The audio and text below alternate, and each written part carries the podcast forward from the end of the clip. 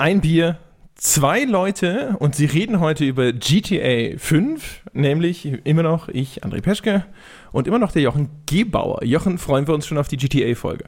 Ja, wie, wie, wie verrückt würde ich sagen. Ja. Also die GTA-Meta-Folge muss man ja dazu sagen, weil wir natürlich hier nicht über GTA sprechen wollen, wie das vielleicht andere Leute tun, also sonderlich viel über das Spieldesign oder das Missionsdesign und so weiter sagen, sondern wir wollen ja GTA interpretieren. Unter anderem. Also ich meine, das, wird sich, das eine wird sich nicht ganz vom anderen lösen lassen, aber das haben wir vor. Genau. Nicht, wir nicht hatten es angedroht. Genau. Genau. Also und wir freuen uns schon wie, Ja. äh, wie äh, frisch gebackene Streuselkuchen. Aber bevor wir darüber sprechen, sprechen wir über Bier. Mhm. Was haben wir denn? Ähm, ja, als erstes haben wir hoffentlich zwei Bier, weil du hast ja jetzt angefangen mit ein Bier, zwei Leute, dann äh, hätten wir ja Streit. ja, also das wäre das wär ja doof. Ja, Das wäre, Ähm, ja. Richtig. Also ich, ich war ja, muss ich zugeben, unten bei meinem Bruder am äh, äh, Kühlschrank und habe ihm einfach eins geklaut, ähm, weil ich habe meine nämlich leer getrunken und äh, muss dringend morgen äh, Biernachschub holen. Mein Deswegen habe ich jetzt äh, wieder ein so lokales Pfunkstätte, wie ich sie äh, immer mal wieder habe. Es hat ja ein Leser äh, in den Kommentaren ähm, zu einer der letzten Folgen vorgeschlagen, weil der anscheinend genauso wie ich aus der Nähe von oder aus Darmstadt oder aus der Nähe von Darmstadt kommt. Eben, wir sollten doch mal Darmstädter Braustübel trinken, aber das ist leider ungenießbar. Tja. Also eigentlich äh, brauche ich ja in Zukunft nicht mehr zu fragen, weil du immer die gleiche Plörre trinkst und erzähl nur noch, was ich wieder Fantastisches dabei habe. ja. Oh, ach du liebe Güte. Aber es schmeckt dir doch alles nicht. Also Entschuldigung, da ist, waren, die Mehrzahl war gut. Ja? Nur weil das Stout aus der Flasche beim letzten Mal. Außerdem Ja. haben die Leute das noch gar nicht gehört, weil wir die Folgen alle so durcheinander online bringen. Wir können gar nicht über referenzieren, was wir schon getrunken haben. Also wir können schon, das kann Ja. keiner nachvollziehen. Das ist dann, ja. Ja. Also was hast du denn? Ich habe ein äh, Mondsteiner Munga, schreibt sich mit 2G. Es ist ein Bio-Bier aus Davos Mondstein. Ah, ja, also das hat auch Annie mitgebracht. Ja. Ja. Und das ist, äh, warte mal, da steht drauf, ich musste das erstmal gucken, was das überhaupt heißen soll. Da steht uns Wasser, uns Malz und uns Bier. ja, so Ja. viel dann zum Thema Grammatik bei den Schweizern. Ja, ne, die Ja. sind ja auch, äh, da gehen die Uhren ja anders, auch wenn sie dort gemacht wurden. Aber sogar in Hamburg hieß es doch immer uns Uwe bei Seele, oder? Ja, siehst du, Ja, also. siehst du, also sind Hamburger Schweizer. Oder andersrum. Ist ja auch wurscht. Äh, äh, sag mir mal, äh, wie widerlich es ist. Das ist bestimmt super, da ist nämlich ein, Ja, klar. da ist ein Biber drauf. Oh Gott. Und es ist irgendwie pro Montagna. Vielleicht wird es in den Bergen gebraut? Moment. Hm. Das schmeckt so ein bisschen, ein bisschen wie ein Weißbier. Hm. Mhm. Ich hasse Weißbier. Also mal wieder eins, was ich. Aber äh, äh, vielleicht schmeckt es ja tatsächlich fantastisch und du hast mal wieder überhaupt keinen Geschmack. Das kann natürlich auch sein. Als Munga bezeichnen übrigens die Bündner das putzige Murmeltier, das diese echten Schweizer Bio-Spezialität Pate stand. 92% der eingesetzten Braugerste stammt von Bauern aus Graubünden, welche die alte Tradition des Bergackerbaus weiterleben lassen. Siehst du? Ja, aber was hilft's denn, wenn es dir nicht schmeckt? Also erstmal hilft es mir zu verstehen, dass es kein Biber ist, sondern ein Murmeltier. okay. Ja. Und zum Zweiten weiß ich jetzt, ne, Bergquellwasser ist eine Sache, Bergackerbau eine andere. Also es schmeckt nach nassem Murmeltier, so viel halte ich jetzt.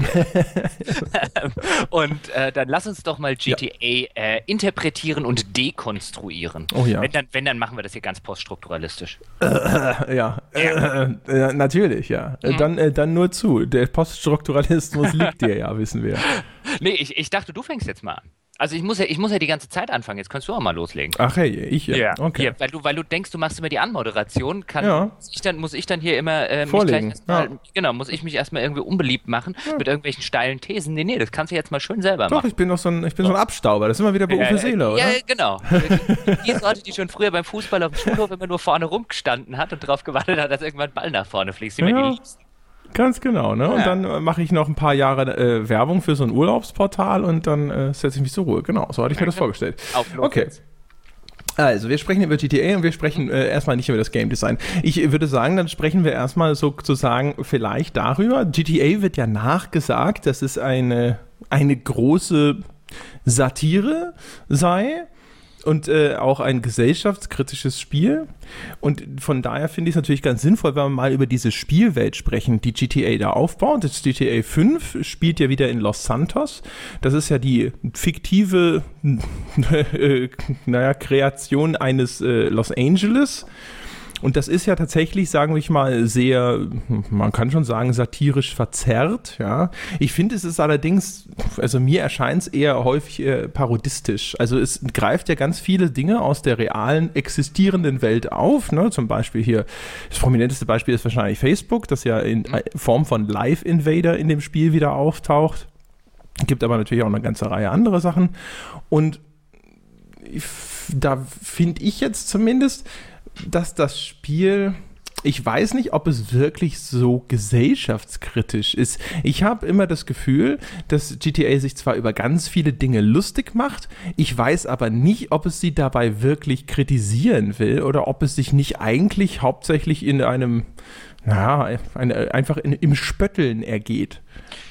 Das ist schon mal ein ziemlich guter Punkt, den du, den du ansprichst, weil so eine, eine meiner Thesen wäre auch gewesen, zu sagen, ähm, ich sehe offen gestanden relativ wenig Satire in GTA 5. Ich sehe ähm, ich sehe sehr viel Spott. Also Spott trifft es, glaube ich, auch gut. Ich sehe sehr viel Spott, ich sehe sehr viel Hohn.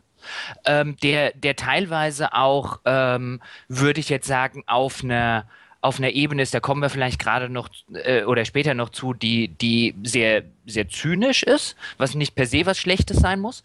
Ähm, aber für die Satire, und da sind wir jetzt natürlich wieder in so einer Definitionsfrage, da kommen wir jetzt dahin, wo wir, wo wir auch mal mit unserer Kunstdiskussion waren, was ist eigentlich Satire? Ich meine, da durften zum Beispiel in Deutschland schon Gerichte drüber entscheiden und urteilen. Ähm, und, und so ganz eine äh, ne, ne allgemeingültige Definition, äh, würde ich sagen, ist da äh, relativ schwierig, insbesondere wenn man werksimmanent über, über Kunstgegenstände diskutieren will. Ähm, deswegen ist jetzt natürlich die, die Definition, die ich oder die du jetzt anlegen an Satire, eine relativ persönliche ähm, oder individuelle. Aber mir persönlich fehlt für das Satirische ähm, oder um, um GTA als Satire durchgehen zu lassen, ähm, ist mir halt dieser Spott, dieses sich lustig machen über irgendwas zu wenig. Also es, mir fehlt halt eine Aussage, die hinter der Satire, um überhaupt Satire zu sein, stünde, die mir irgendwas über diese Realität, über die sich da lustig gemacht wird, sagt. Aber, GT, aber alles, was GTA sagt, ist, das ist scheiße. Das ist ja genau, genau. Also das ist der Punkt, auf den ich auch raus wollte. Ob man das jetzt Satire nennen darf oder nicht, halte ich mhm. da eigentlich für relativ egal.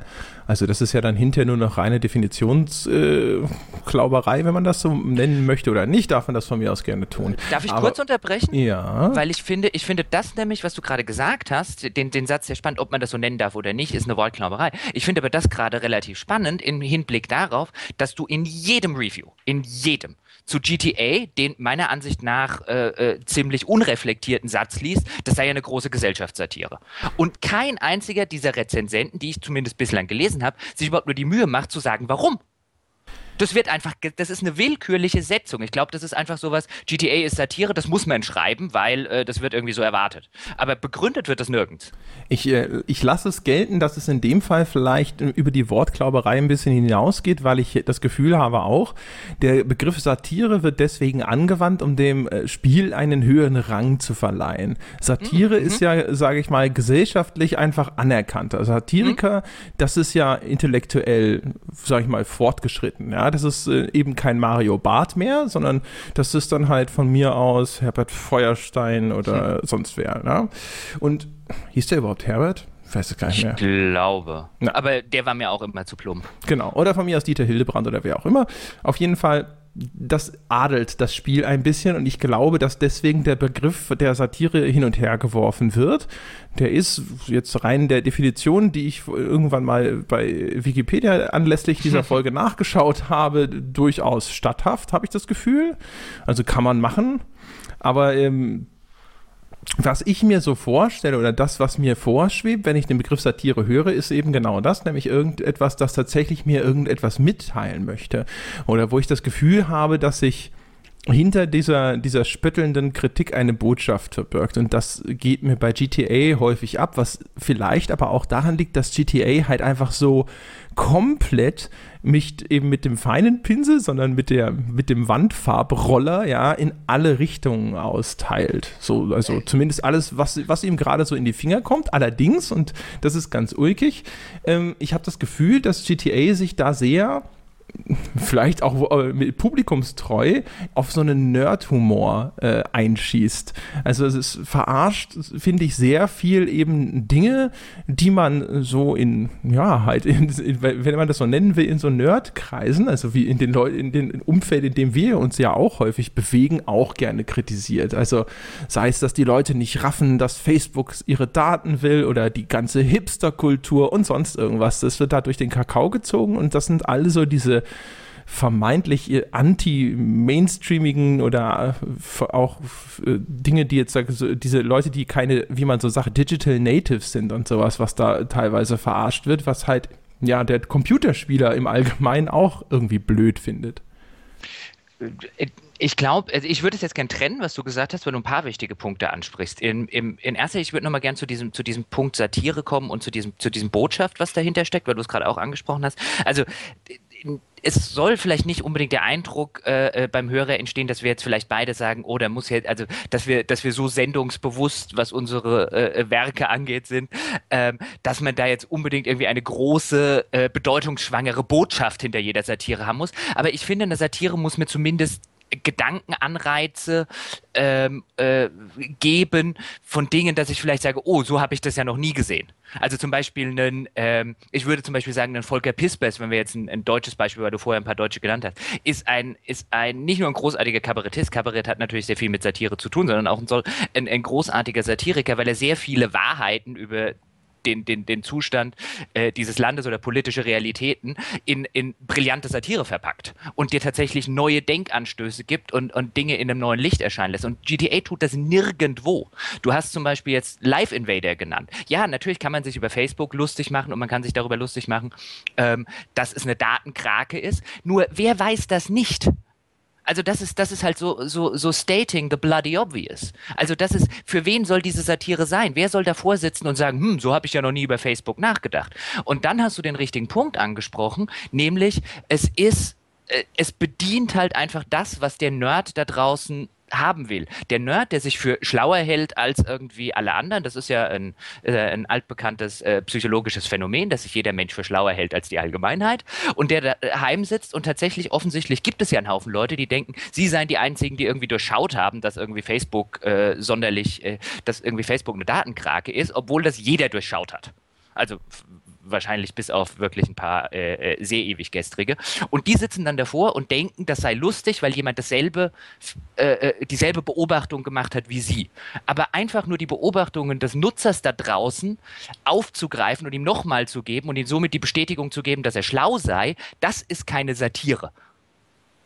Oder vielleicht ist es nur keine gute, wie gesagt. Also ähm, ich, würde jetzt mich da an dem Begriff nicht zu sehr aufhängen. Ich also halt ich recht, sag ne, natürlich, man, genau, man, man, man muss natürlich immer, wenn ich solche Aussagen mache oder vielleicht auch du dazu denken, sich dieses in meiner Meinung nach. Ich habe nur keine Lust, in jedem Satz zu sagen, dass es meine Meinung ist. Wessen soll es sonst sein?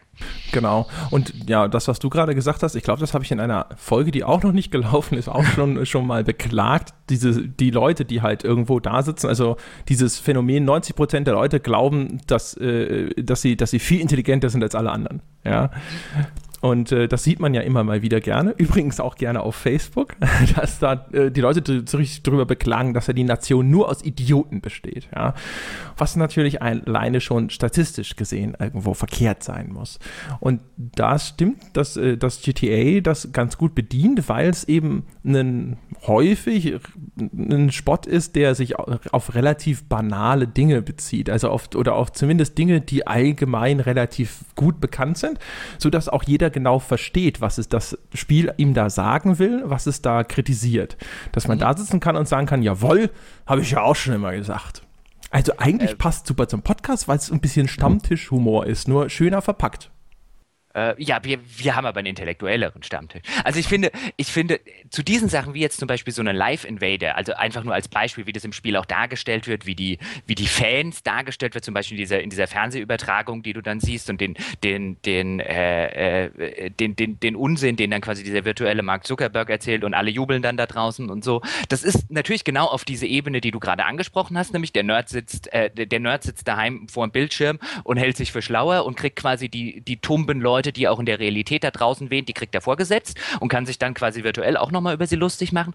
Aber es ist halt auf einem Humorniveau und das ist, das ist das, meiner Ansicht nach Schlimme, dass das als Satire die ganze Zeit gefeiert wird, anstatt mal kritisch hinterfragt zu werden. Das ist auf einem Humorniveau, des von dir vorher angesprochenen Mario Barth. Der Mario Barth funktioniert nämlich auch auf genau dieselbe, denselben Kram. Der macht sich dann halt, was weiß ich, über äh, Kommunikationsprobleme zwischen Männern und Frauen lustig. Aber vom, vom Niveau her ist es genau das Gleiche. Nämlich der Typ kann oder der, der Zuschauer kann davor sitzen und sagen, hahaha, das habe ich auch schon immer gedacht. Das ist der Humor. Und auch Mario Barth würde ich ja, auch da kann man natürlich sagen, ist er Satiriker, ist er Komiker, meine Güte. Ähm, ich ich habe ja das Recht auf meine, meine eigene polemische und äh, vielleicht manchmal überspitzte Meinung. Und ich äh, äh finde Mario Barth genauso furchtbar wie den Humor von GTA.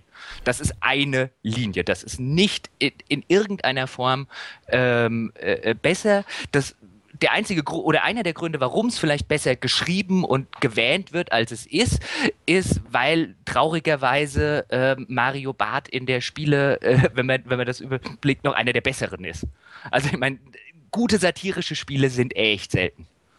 Aha, da würde ich jetzt sogar ein bisschen widersprechen. Ich finde den Humor von GTA jetzt gar nicht mal so scheiße an manchen Punkten. Ähm, ich finde zum Beispiel, es gibt ja das Internet äh, in GTA und da gibt es ja verschiedene Websites, äh, teilweise, die einfach nur als mhm. so Verballhornung oder Parodien von real existierenden Services angeboten werden.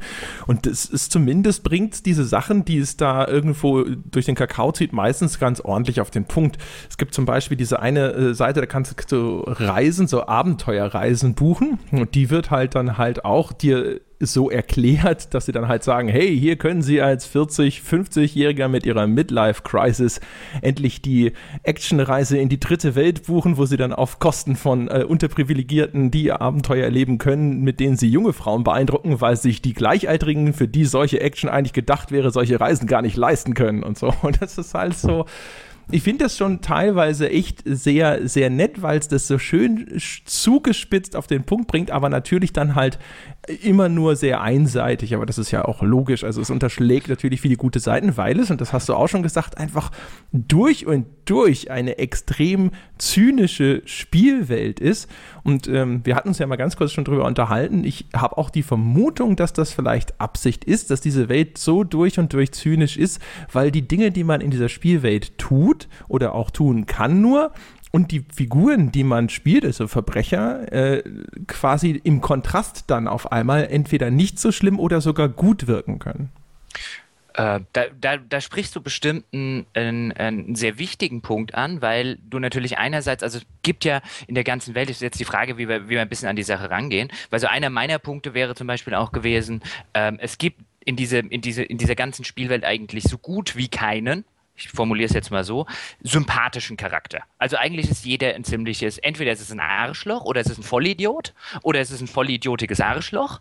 Ähm, es gibt nur sehr, sehr wenige, äh, also quasi, wenn, wenn, wenn Trevor und Michael noch die, die nettesten Leute sind, die da drin rumlaufen ähm, und die, die, die normalsten, dann, dann sagt es schon so, so ein bisschen was über die, ähm, über die komplette Spielwelt aus.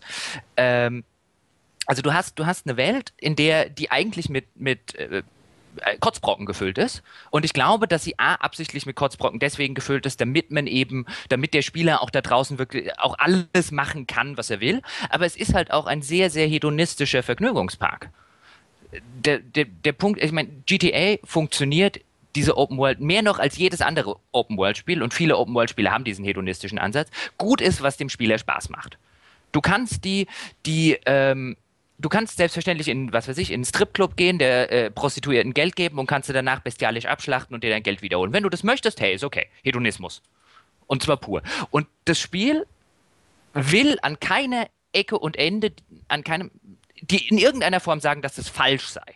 Oder dass es auch nur in irgendeiner Form problematisch ist. Das zelebriert den, den Hedonismus, der zumindest jetzt auf so einer moralischen Sicht durchaus seine, seine, seine ambivalenten oder zweifelhaften Seiten hat, auf, auf so eine, so eine nachhaltige und so eine konsequente Art und Weise, dass er selbstverständlich überhaupt keine Figuren in dieser Welt brauchen kann, die diesem hedonistischen Vergnügen in irgendeiner Form im Wege stünden, indem zum Beispiel dann äh, eine Prostituierte oder überhaupt Frauen im Allgemeinen in irgendeiner Form einen, ähm, einen sympathischen Charakterzug gewinnen würden in diesem ganzen Spiel, sodass der Spieler vielleicht sagen würde, oh, das mache ich jetzt doch lieber nicht. Ja, genau. Also es wäre ja auch, es würde ja den Spaß kaputt machen, sozusagen, äh, wenn es da irgendwas gäbe, was dich davon abhält, einfach das zu tun, wo du gerade Lust hast. Das ist ja das große Versprechen von GTA, dieser komplette egoistische Anarchie, wenn du so willst. Also mhm. du kannst einfach tun und lassen, was du willst. Und du bist ja auch quasi gottgleich in dieser Spielwelt. Du kannst also auch mit den Figuren darin machen, was du möchtest. Das ist ja so ein bisschen auch die Faszination, wenn man jetzt außerhalb der Missionen durch diese Stadt läuft oder sowas, dass wenn der, der Hotdog-Verkäufer blöd kommt oder wenn dich einer auf der Straße anrempelt oder so, dann kannst du auch die Knarre ziehen und den einfach über den Haufen ballern, wenn dir gerade danach der Sinn steht. Oder du kannst dir auch, und also das wird vom Spiel immerhin jetzt im fünften Teil, sage ich mal, ich glaube, würde behaupten, härter denn je bestraft. Also die Polizei kommt viel schneller äh, angelaufen, sobald du auch nur einen Passanten über den Haufen schießt und die sind auch ein bisschen hartnäckiger, um sie wieder loszuwerden. Also es ist quasi lästig, ja. Du musst dich dann lästigerweise äh, mal kurz verstecken, bis die wieder abziehen, wenn du einfach mal so einen Passanten über den Haufen geschossen hast. Oder Ab du metzelst ganz viele Polizisten ab, wenn du darauf Lust hast. Ja, genau. Aber das wird ja dann äh, doch relativ schnell sehr schwer und dann stirbst du und dann musst du da wieder von neu anfangen bei dem Krankenhaus aber du kannst ja zum Beispiel auch jedes Auto klauen, das, äh, das dir gefällt. Und denjenigen, der das Auto gerade fährt, kannst du dann halt auch einfach rauszerren und äh, niederschlagen oder was auch immer. Und das wird ja nicht bestraft, weil das Teil einer zentralen Spielmechanik ist und es einfach zulässig wäre, wenn du dafür bestraft würdest. Ähm, äh, das nicht, aber ich würde zum Beispiel zu dieser, zu dieser Bestrafung, offen gestanden sehe ich die Polizei nicht als Bestrafung für, äh, ich sehe seh die als integrales Spielfeature. Das ist, letztlich ist es eine Belohnung, weil es dem, dem Spieler, ich glaube nicht, dass die Spielmechanik eine Bestrafung für Handlungen ist, bei denen die Entwickler sagen, wollen wir nicht, dass der Spieler sie macht. Ich glaube, die wollen, oder das ist sehr genau einkalkuliert, dass der Spieler die alle machen kann. Ähm, die Polizei ist aus meiner Sicht eher eine Belohnung, nämlich eine Belohnung insofern, dass, wenn du irgendwas total Schlimmes und Widerliches und so weiter tust, das Spiel darauf reagiert. Das Spiel, dieses, dieses, was weiß ich, wahllos Leute abmetzeln und so weiter, was ja viele Leute tun. Ich meine, man muss sich ja nur, man muss sich ja nur gewisse YouTube-Videos angucken, um zumindest äh, die Frage zu stellen, ob man vielleicht Leute, die offensichtlich unter einem gewissen Alter äh, oder, oder, oder äh, Entwicklungsstand sind, vielleicht nicht an dieses Spiel ranlassen sollte. Ähm, äh, äh, die muss man sich ja nur angucken, um zu wissen, was, wie Leute eben reagieren. Würde es da keine Polizei geben, wäre das einfach nur so ein total offener Vergnügungspark, wird das relativ schnell langweilig. Diese Polizei erfüllt einen integralen Bestandteil beim äh, äh, Ausüben von wirklich schlimmen Sachen. Das kommt ja natürlich darauf an, aber wenn du jetzt wirklich nur darauf aus wärst, irgendwo Unschuldige abzuknallen oder wenn du dich einfach benehmen willst wie die gesenkte Sau, ohne dass das Konsequenzen hat, dann ist die Polizei da schon ein Störfaktor, weil du dann halt entweder, wenn kannst du dann natürlich anfangen, dir Feuergefechte mit der Polizei zu liefern, aber wie gesagt, das äh, nimmt dann ja das Polizeiangebot, äh, Aufgebot nimmt dann immer weiter zu, bis sie dich halt irgendwann platt machen. Äh, klar, aber wie gesagt, der, der, der Spaß an diesem, an diesem Chaos, äh, anrichten, wäre halt wesentlich kleiner und wesentlich kürzer, wenn du die Polizei nicht hättest. Ich meine, dann hättest du einen Goat Simulator quasi. Ein Goat Simulator in äh, äh, Amoklauf. Ähm, und das, das wird, glaube ich, relativ schnell lahm. Also ich, ich, ich mir geht es ja nur darum, dass ich diese, dass ich mich dagegen wehre, wenn, und das hast du jetzt nicht in dieser äh, in dieser Direktheit gesagt, aber ich würde mich gegen die Aussage komplett wehren, äh, wenn jetzt jemand sagen würde, anhand dessen, dass die Polizei kommt, sieht man doch, dass die Entwickler gar nicht wollen, dass man sowas macht. Nein. Nee, das würde ich nicht sagen wollen. Ich glaube auch, dass die Entwickler das wahrscheinlich einbauen. Also erstens, weil es ihre Spielwelt natürlich realistischer macht, wenn mhm. die Spielwelt eben eine Reaktion zeigt. Das macht GTA ja an vielen Punkten auch recht gut. Also Ähm, ich weiß gar nicht, gibt es eigentlich im fünften Teil auch noch die Krankenwagen? Im vierten kam ja auch der Krankenwagen. Ich kann mich jetzt gar nicht dran erinnern, im fünften irgendwo einen Krankenwagen gesehen kann mich auch an keinen Krankenwagen jetzt gerade spontan erinnern. Vielleicht wurden die äh, wegrationalisiert. Aber auf jeden Fall diese Reaktionen der Spielwelt, auch zum Beispiel, dass wenn du anfängst, irgendwo rumzuballern, dass dann die Leute erschreckt weglaufen und sowas, das ist natürlich einfach was, was diese ganze Spielwelt interessanter macht und auch mhm. ein bisschen glaubwürdiger macht. Von daher, ich würde nicht sagen, dass die Entwickler das eingebaut haben, um damit tatsächlich, also ich sehe da keinen Ausdruck der Moral der Entwickler wenn überhaupt man das auf so einer moralischen Ebene betrachtet, dann würde ich immer erst mal vermuten, dass es ein Feigenblatt ist, weil das Spiel ja in der öffentlichen Diskussion durchaus eben schon für sowas ins Geriede gekommen ist, ja, dass man mhm. eben dort da mordend durch die Straßen ziehen kann und dass die Tatsache, dass die Polizei jetzt sehr viel schneller reagiert als in früheren Teilen, würde ich auch vermuten, dass das vielleicht auch wieder mit sowas zu tun hat, auch in, in puncto Altersfreigabe hier in Deutschland und so. Wir wissen ja, dass äh, man sich inzwischen beraten lassen kann von der USK ähm, und dann quasi das Spiel vorab einreicht und fragt, was würde ich denn für eine Freigabe bekommen? Und die dann halt sagen, hey, du kriegst vielleicht jetzt hier noch eine 18 und da kriegst du keine mehr und dann auch Vorschläge machen, wie,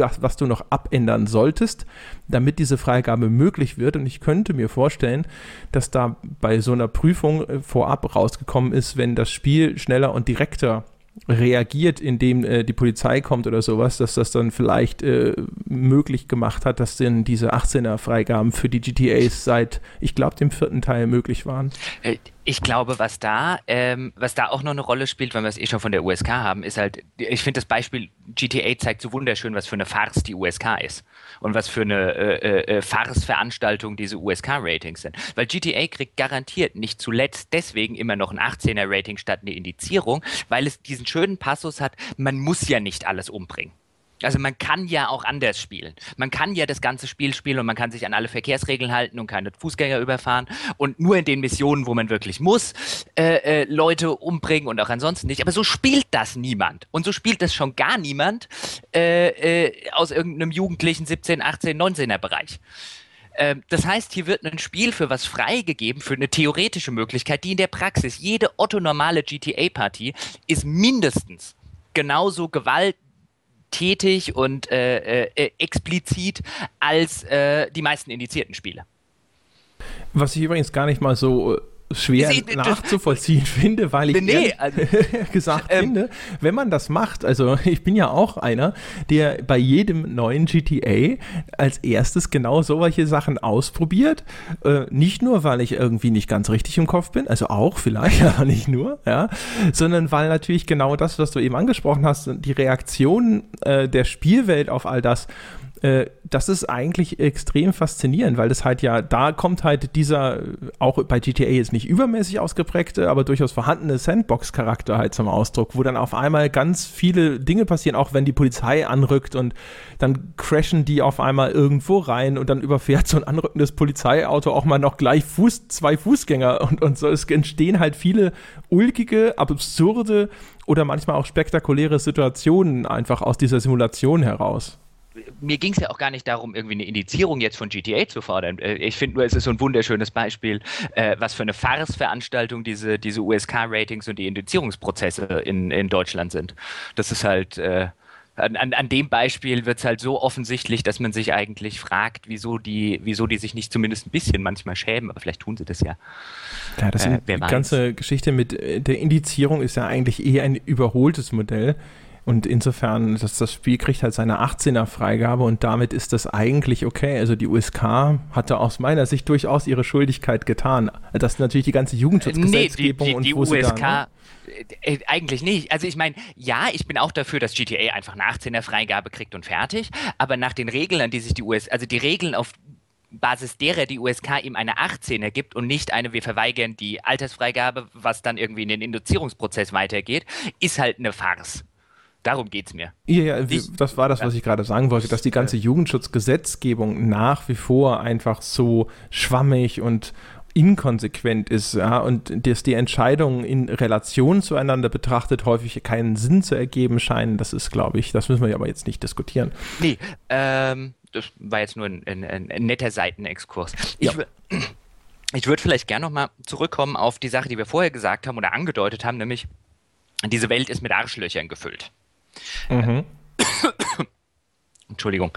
Was ich interessant finde, ist ja, hättest du jetzt ein Spiel wie GTA, das nicht so konsequent seinen Zynismus äh, inszenieren würde, hättest du, glaube ich, viel mehr Shitstorms, als es bei GTA gab. Zum Beispiel in der kompletten, im kompletten Spiel, soweit wie ich es oder so umfassend wie ich es gespielt habe und gerade was die Hauptstory angeht, es gibt keinen einzigen Schwarzen, der nicht ein Boys in the Hood Klischee ist. Nicht einen. Es gibt keine einzige vernünftig da, äh, was heißt vernünftig, aber keine einzige Frau in diesem Spiel, die nicht auf irgendeinem Grund eine Schlampe, eine Nervbratze oder sonst was ist.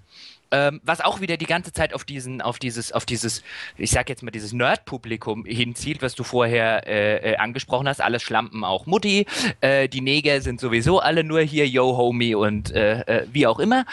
Ähm, es gibt keinen überhaupt, wenn wir jetzt zum Beispiel, wenn wir es aus einer US-Amerikanischen amerikanischen Sicht betrachten. Es gibt auch keinen Immigranten oder, oder äh, äh, Amerikaner mit anderen Wurzeln, der in irgendeiner Form sympathisch wäre. Man erinnert sich zum Beispiel nur an irgendwie Franklin's Boss, der irgendwie alle Leute mit diesem, mit diesem, mit diesem Repossession-Scam äh, äh, reinlegt oder an den, an den Typen, äh, wo du dann mit Michael dieses Haus zum Einstürzen bringst dieser, dieser äh, äh, Drogenboss. Äh, auch da gibt es keinen, keinen wirklich sympathischen äh, Charakter. Und der einzige Grund, warum das dem Spiel durchgehen gelassen wird und man nicht irgendwie sagt, hey, das Spiel ist rassistisch oder hey, das Spiel ist total frauenfeindlich. Also ich meine, diese Anschuldigung gerade bei frauenfeindlich gab es, äh, aber auf eher einer albernen Ebene. Aber der einzige Grund, warum das Spiel das darf, ist, weil es natürlich auch keinen Weißen gibt, der in irgendeiner Form äh, äh besser dargestellt wird. Ähm, so, und dann, dann, dann hast du diese, diese sehr ulkige Situation, dass ein Spiel dem das äh, kann man quasi, äh, äh, und dann ist natürlich die Frage, was darf Satire? Äh, darf Satire alles, à la Tucholsky und Co. Aber jetzt hast du ein Spiel, das einfach jeden diskriminiert. Zumindest jeden, der, der darin vorkommt, wenn man so möchte. Wobei es natürlich schon äh, stimmt, also mir fällt jetzt tatsächlich auch äh, zumindest gerade kein einziger Frauencharakter in dem GTA 5 oder auch in irgendeinem anderen Teil der Serie ein, der, äh, der nicht tatsächlich in irgendeine Kategorie fallen würde, ja, also Schlampe oder nervt oder sonst irgendwas. Aber das sind natürlich auch inzwischen relativ viele Teile, also wer weiß, ob es da nicht noch doch irgendwo was gegeben hat, so irgendwo ganz versteckt.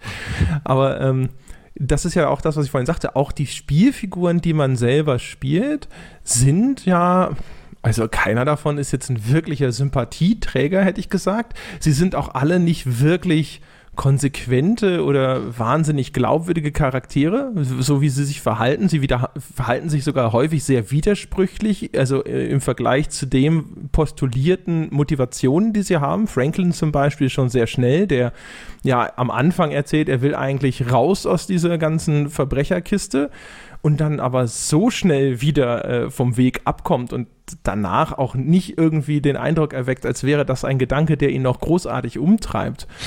Ähm, also, dass ich da sitze und mir denke, so, hm, das ist äh, äh, im Grunde genommen nur so ein bisschen Exposition, die der Charakter da vor sich hingebläht hat, so wie es ja sowieso im Spiel ständig vorkommt. Also es wird ja ehrlich gesagt die Geschichte sowieso, das habe ich schon mal kritisiert, immer nur in diesen endlosen Monologen, Dialogszenen, die dann auf dem Weg von oder zu einer Mission äh, abgespult werden, erzählt.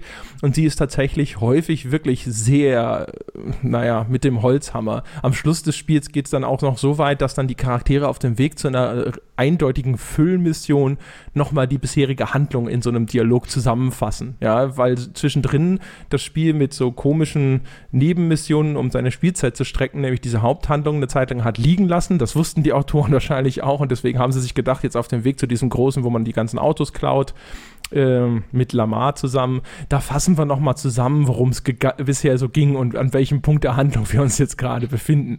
Das ist also auch da sehr merkwürdig. Ja, und die anderen Figuren sind halt, äh, sind Klischees. Eines wie das andere sind halt eigentlich alles nur, das äh, sind halt Klischees, das eine oder das andere. Auch diese zum Beispiel der, der Dominik, den man trifft, der ist ja das äh, Klischee von diesem, diesem Adrenalin-Junkie, der mhm. überall aus jedem Flugzeug springt und dann so total hyper ist und diese Bro, Dude-Bro-Kultur lebt und so und äh, so ein reicher Sack ist, der halt da irgendwie auf Berufsjugendlicher macht und davon, da, da jede Figur, die man trifft, fällt irgendwie in solche Kategorien und viele von den, ja, äh, und, und keine Nationalitäten davon, halt auch, ne? Äh, keine davon, und dann, dann sind wir jetzt wieder bei einem qualitativen Urteil über das Spiel, keine davon ist auch nur ansatzweise originell das, das ist ja das, also da sind wir auch wieder bei diesem vorigen äh, Satire, die mir halt nichts Neues erzählt, ähm, äh, äh, was ich da nicht als Satire empfinde. Keine dieser Figuren ist in irgendeiner Form. Ich will ja gar nicht sagen, dass manche davon witzig sein können. Also auch was weiß ich, Holzhammer Humor kann durchaus lustig sein. Es gibt durchaus äh, äh, äh Filme, äh, Romane, Fernsehserien oder so, die sehr holzhammerig agieren, die ich auch komisch finde. Aber es ist halt nicht in irgendeiner, also dass es auch noch immer als originell gefeiert wird. Das ist halt was, was ich, was ich überhaupt nicht nachvollziehen kann. Weil du hast dann zum Beispiel, nehmen wir, nehmen wir nochmal zum Beispiel die, die, die Frauenbilder. Also ich glaube, die ersten vier Frauen, die man in diesem Spiel kennenlernt, sind die Frau von Michael, die ihn mit dem Tennislehrer betrügt, die alte Schlampe und sowieso undankbar wie die Sau ist. Die Tochter von Michael, die auch äh, äh, undankbar ist wie die Sau. Ähm, die Tante von äh, Franklin, die irgendwie auf einem Vagina-Trip äh, äh, äh ist und äh, eine totale Schreckschraube ist und so äh, quasi dieses, dieses Klischee, der, was weiß ich, so auf so einem, auf so einem New Age-Esoterik-Trip ist und dann natürlich die totale Schreckschraube und oh mein Gott, der kann mir überhaupt nicht zuhören, ist. Ähm, dann gibt es ja diese, ist eine der ersten Michael-Nebenmissionen, ist irgendwie dieses Rennen am Strand mit dieser, mit dieser Fitnessbraut. Ja, die kommt ja immer noch äh, öfter in dem Spiel, genau, äh, ja. Äh, äh, furchtbar. Und jetzt ist mir, glaube ich, noch irgendwo eine fünfte. Ach ja, bei, bei einer der ersten Franklin-Nebenmissionen ist die Tonja, heißt sie, glaube ich, äh, mit der du da diese Abschlepp-Sachen äh, machst. Also so eine, so eine typische, was immer nur ein bisschen angedeutet wird, ist halt so der, und ich benutze jetzt den, paraphrasiere jetzt den Ausdruck aus, glaube ich, Pulp Fiction, abgefuckter Cracknigger. Aber ja. das ist das Klischee, das da bedient wird. So nicht, nicht vergessen, der, äh, die, die Frau bei der Einführung von Trevor, die betrügt ja gerade ihren Freund mit äh, ah. Trevor, den er dann danach genau. zu Also immer alle, alle äh, äh, äh Frauenschlampen. Ähm, und das finde ich halt, also weißt du, an so einer Stelle zum Beispiel oder eben auch irgendwie alle oder quasi alle äh, äh, Schwarzen in dem Spiel irgendwie äh, Homie-Hoodies. Ähm, und an so einer Stelle, finde ich, muss man doch als Kritiker ab irgendeinem Punkt sagen, wow, wow, wow, wow, wow. Ähm, wenn das alles so dargestellt wird, und ich, ich will ja jetzt nicht sagen, man kann keine Satire oder kein Spiel oder kein, kein Werk schaffen, in dem irgendwie alle Frauen Schlampen sind. Also ich meine, äh, erstmal anything goes. Aber mehr ist halt da nicht da. Und das ist das, was ich, was ich, was ich GTA ankreide. Und das ist das, warum ich nicht verstehe, dass es auf irgendeinen Podest gehoben wird im, im Sinne von Satire, Gesellschaftskritik und so weiter. Da steckt null Gesellschaftskritik äh, äh, äh, drin. Das Spiel geht ja nicht hin und sagt, das sind Frauenbilder, die da draußen existieren und dekonstruiert sie zum Beispiel anschließend und macht dem Spieler in irgendeiner Form deutlich, dass es halt dumme Klischees sind es bedient diese Klischees nur, damit der Spieler und damit auch der pubertierende 14-jährige Junge zu Hause sagen kann, genau so ist es, alles Schlampen. Die Frage wäre mal interessant allerdings, ob durch dieses Sammelsurium an den ganzen ins Extreme übersteigerten Klischees dann im Gesamtbild tatsächlich vielleicht eine Spielwelt, die ja auch offensichtlich so ein bisschen verkommen ist, entsteht, die ein, ein, ein Worst-Case-Spiegel der aktuellen Gesellschaft ist? Kann man das auf der Ebene retten? Also retten finde ich kann man es nicht. Also äh, meiner Ansicht nach wirklich nicht. Also ich finde ich finde GTA auf diese auf einer auf einer ähm, äh, jetzt fällt mir der, der deutsche Ausdruck nicht an. Also auf so einer Bedeutungsebene finde ich GTA ein ganz widerwärtiges und grässliches Spiel. Ähm, ein Machwerk sozusagen. Ähm, ich akzeptiere auf einer auf eine Spieldesign-Ebene, dass es viele Sachen gut und richtig macht, auch wenn es mir jetzt, wenn mir andere Open-World-Spiele besser gefallen, aber auf der Ebene, finde ich, ist der Begriff Machwerk äh, äh, angebracht. Ähm, und deswegen finde ich, kann man es nicht retten. Ähm, man kann ihm vielleicht zugute halten, dass es mit einer ähnlichen Naivität vielleicht viele Sachen selber erzählt. Ähm, als mit der ähnlichen Naivität, wie sie, wie sie häufig genug draußen rezipiert werden. Also ich glaube ja nicht, dass da jemand steht und sagt, wir machen jetzt mal so was weiß ich, ein, ein Frauen- und Schwarzen- und sonst was feindliches Spiel. Das passiert ja nicht, das ist ja, ist, ist ja nicht der Modus operandi oder die, äh, die Intention, die hinter dem Ganzen steckt. Es ist halt einfach ein, wir bedienen so extrem ein Publikum da draußen und die Erwartungen dieses Publikums. Also es ist quasi in, in vielerlei Hinsicht ist es das perfekte Spiel für die aktuelle Spielergeneration. Also äh, es sagt aber wesentlich mehr über die Leute, die es gemacht haben und über die Leute, die es gut finden, als über die Welt da draußen. Finde ich insgesamt ein bisschen zu harsch. Äh, ich würde ehrlich gesagt auch GTA, ehrlich gesagt, gerade auf spielmechanischer Ebene gäbe es da einiges zu kritisieren. Aber da haben wir auch mal kurz schon drüber gesprochen, dass die ganze Shooter-Mechanik und auch die Bewegungssteuerung und so. Ne? Ohne, ohne Zweifel. Ich finde es auch auf spielerischer Ebene jetzt kein 90er-Spiel oder sonst was. Aber ich kann akzeptieren, dass es da ein gutes, vielleicht kein sehr gutes Spiel ist. Aber auf, eine, da, auf einer Bedeutungsebene kann ich halt null akzeptieren, dass man GTA lobt. Ich glaube, dass da natürlich auch wieder das übliche Wasserkopfkind-Phänomen auftritt. ne? Denn im Vergleich zu vielen anderen Spielwelten ist es sicherlich noch erheblich cleverer. Ich finde halt, es ist halt so insulär. Also ich stolper da immer wieder über Dinge, die, habe ich schon mal gesagt, die finde ich zumindest schön pointiert. Auch wenn sie jetzt vielleicht nicht wirklich spannende neue Erkenntnisse hervorbringen. Das ist übrigens tatsächlich äh, ganz interessant. Es ist es ähnelt in diesem Zynismus häufig, finde ich, South Park. Aber South Park schafft es, jetzt auch nicht in jeder Folge, aber immer mal wieder sehr, sehr entlarvend zu sein. Ja? ja? Und tatsächlich Kritik humorig zu verpacken, durchaus auch mit viel Fäkalhumor und viel Holzhammer und so weiter. Aber das bringt dann Dinge auf den Punkt und äh, macht Dinge transparent, die vorher vielleicht nicht so leicht zu durchschauen waren für Leute, die nicht in dem Thema drinstecken, um das es jeweils ginge und so. Und äh, ist auch viel bissiger in seinem Humor. Während sich GTA, mir, wir fallen halt auch jetzt nicht so viele Beispiele ein, äh, wo sich GTA mal was rauspickt, was, äh, sage ich mal, ein lohnenswertes Ziel wäre, so auf Augenhöhe. Also wo ist, also Kirche, Religion oder sowas, ja. ja es gibt ja irgendwie Alles, diesen, wo man richtig Ärger kriegen kann. Na, es gibt doch diesen komischen Verband, äh, ich weiß nicht mehr genau, was es war, wo du irgendwie die Leichen hinfahren musst. Das hat doch auch irgendwas mit Kirche zu tun. Was da war denn das? Kann ich mich gar nicht dran erinnern gerade. Ähm, aber du hast, du hast schon vollkommen recht. Äh, das kann uns dann vielleicht ein, ein, ein, Hörer kurz sagen. Du hast vollkommen recht. GTA greift kein einziges, nicht eins, und auch das ist wieder ein Armutszeugnis für was, was als Satire gefeiert wird, nicht ein kontroverses Thema auf. Im Gegensatz zu South Park. Ich meine, ich mag South Park sehr gerne. Ähm, und jetzt hast du es schon erwähnt. South Park greift ein heißes Eisen nach dem anderen an. South Park hat auch keine Angst davor, sich die Finger zu verbrennen. Und gerade in den USA hast du häufig genug mal äh, äh, relativ, oder hat es gerade in der Anfangszeit viele Shitstorms Shitstorms gegen, gegen South Park oder viele, viele Gruppen, die sich da richtig auf die Füße getreten haben. GTA ist ein Spiel, das will überhaupt niemandem auf die Füße treten, weil jeder da draußen Zielpublikum ist.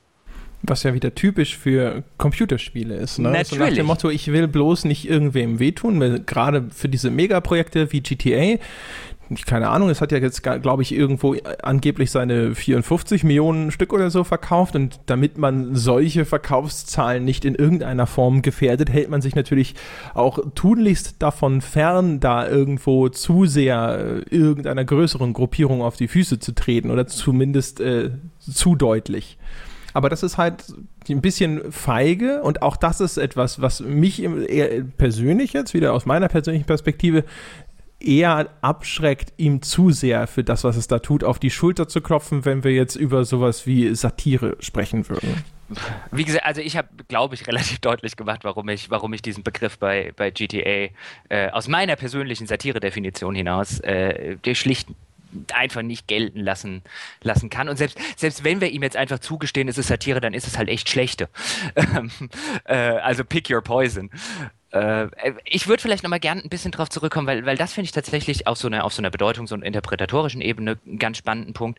Ähm, dieses, okay, es sind weil du es vorhin angesprochen hast, auch die drei Protagonisten sind nicht wirklich sympathisch. Aber wenn wir jetzt zum Beispiel beim, beim Thema Geschlechterrollen in GTA sind, einen Michael oder auch sogar einen Trevor, so wie er dargestellt wird. Trevor hat sehr viele äh, Szeneneigenschaften und wird sehr häufig so eingesetzt, damit zum Beispiel pubertierende 13-Jährige daheim sitzen und das cool finden. Das, das, das wird nicht nur billig in Kauf genommen, das merkt man an einigen Szenen äh, äh, schon. Ähm, und der, der, muss ja auch ein bisschen sympathisch sein, weil auch sonst jeder äh, äh, reflektierte Erwachsene irgendwann sagen will, dass er den Kotzbrocken nicht spielt. Ähm, es also wenn wir uns angucken, wie die Geschlechterrollen verteilt sind, dann hast du bei GTA definitiv sind, äh, äh ist das Geschlechterbild ziemlich einseitig. Also äh, Männer haben wenigstens noch an manchen Stellen Eigenschaften, die das Ganze retten. Auch Trevor für all sein, für all seine äh, äh, äh, Durchgeknalltheit und für seine Psychosen. An manchen Stellen rudert er dann doch wieder zurück und ist eigentlich ein ganz netter Kerl. Und das erlebst du bei keiner Frau in dem Spiel. Zumindest habe ich das nicht erlebt. Es mag jetzt in irgendeiner Nebenmission eine geben. Aber die sind eigentlich alle durchweg von der Sorte grässlich. Ähm, und auch da siehst du natürlich, für was für ein Publikum gemacht ist, äh, das gemacht ist. Für junge Männer zwischen, ich sag jetzt mal 12 und äh, 25 äh, ist da das Haupt, die, die, oder die äh, klassische 14 bis 29er Hauptzielgruppe. Ähm, dafür ist es gemacht. Und, und dafür ist natürlich auch der Humor gemacht, weil auch der Zwölfjährige muss selbstverständlich verstehen. Deswegen ist natürlich auch so eine Live-Invader und sowas, äh, so eine Sache ziemlich plump, ähm, äh, äh, humorig aufgezogen, weil es natürlich jeder kapieren muss. Das ist ja das Problem. Je elaborierter deine Satire ist und man könnte sagen, je besser deine Satire ist, desto mehr Leute haben Probleme, sie zu verstehen. Äh, klassisches, uraltes Beispiel ist, äh, weiß nicht, ob du das kennst, Jonathan Swift, äh, Modest Proposal. Davon hast du, glaube ich, schon mal gesprochen. Ah, okay. Der, der damals quasi äh, einen, einen Aufsatz oder ein Essay veröffentlicht hat mit dem Modest Proposal, man soll doch irgendwie Hungersnot in Irland, diesen ganzen Spaß und oh, was macht man in Großbritannien mit dem? Ach, wir könnten doch einfach irische Kinder essen. Ähm, und der halt damals für Aufsehen gesorgt hat, weil die Leute nicht gewusst haben und manche tatsächlich gedacht haben, der meint das ernst und quasi damit auf Missstände äh, gemacht, äh, hingewiesen hat. Aber wenn man das nicht macht, also wenn man nicht seine, äh, wie jetzt Jonathan Swift in diesem Beispiel, wenn man seine Lese oder seine Spieler in dem Fall nicht vorführen will, was äh, äh, finanziell wahrscheinlich keine gute Idee wäre, dann muss man halt Satire so weit Dumping äh, so viel Dumping down machen ab irgendeinem Punkt, dass sie wirklich der letzte Trottel noch versteht. Und dass da keine gute Satire rauskommen kann, äh, halte ich für relativ evident. Warum sie dann immer noch gut geschrieben und gut äh, äh, postuliert wird, ist dann was, wo wir vielleicht noch mal äh, weiter hinten drüber reden könnten. Wir können ja mal über die Hauptfiguren reden. Das ist ja das erste GTA, in der man nicht eine einzelne Spielfigur spielt, sondern drei verschiedene Charaktere. Da würde mich ja interessieren, äh, nach welchen Gesichtspunkten hat Rockstar diese drei Figuren ausgewählt? Haben sie eine Zielgruppenanalyse gemacht und haben sich gedacht, boah, äh, wir brauchen eigentlich einen schwarzen Spielcharakter, aber das äh, äh, schadet vielleicht äh, unseren Abverkäufen in der weißen Demografie und deswegen machen wir einfach drei Figuren und eine davon ist schwarz und einer davon ist so ein mittelalter Weißer und dann haben wir noch den anarcho durchgeknallten Typen für die Leute, die gerne den ausgeflippten spielen.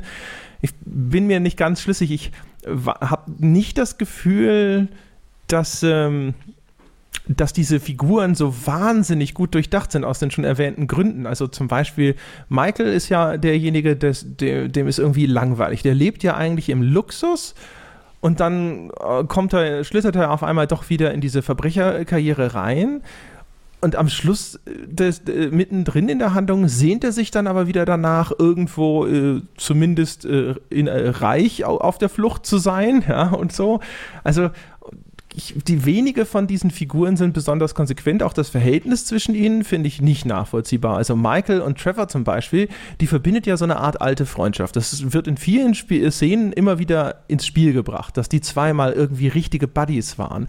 Aber Trevor ist ein so entsetzlicher Charakter, dass man sich überhaupt nicht vorstellen kann, warum jemals Michael mit dem befreundet gewesen sein soll, der ja ein erheblich aufgeräumterer Typ ist.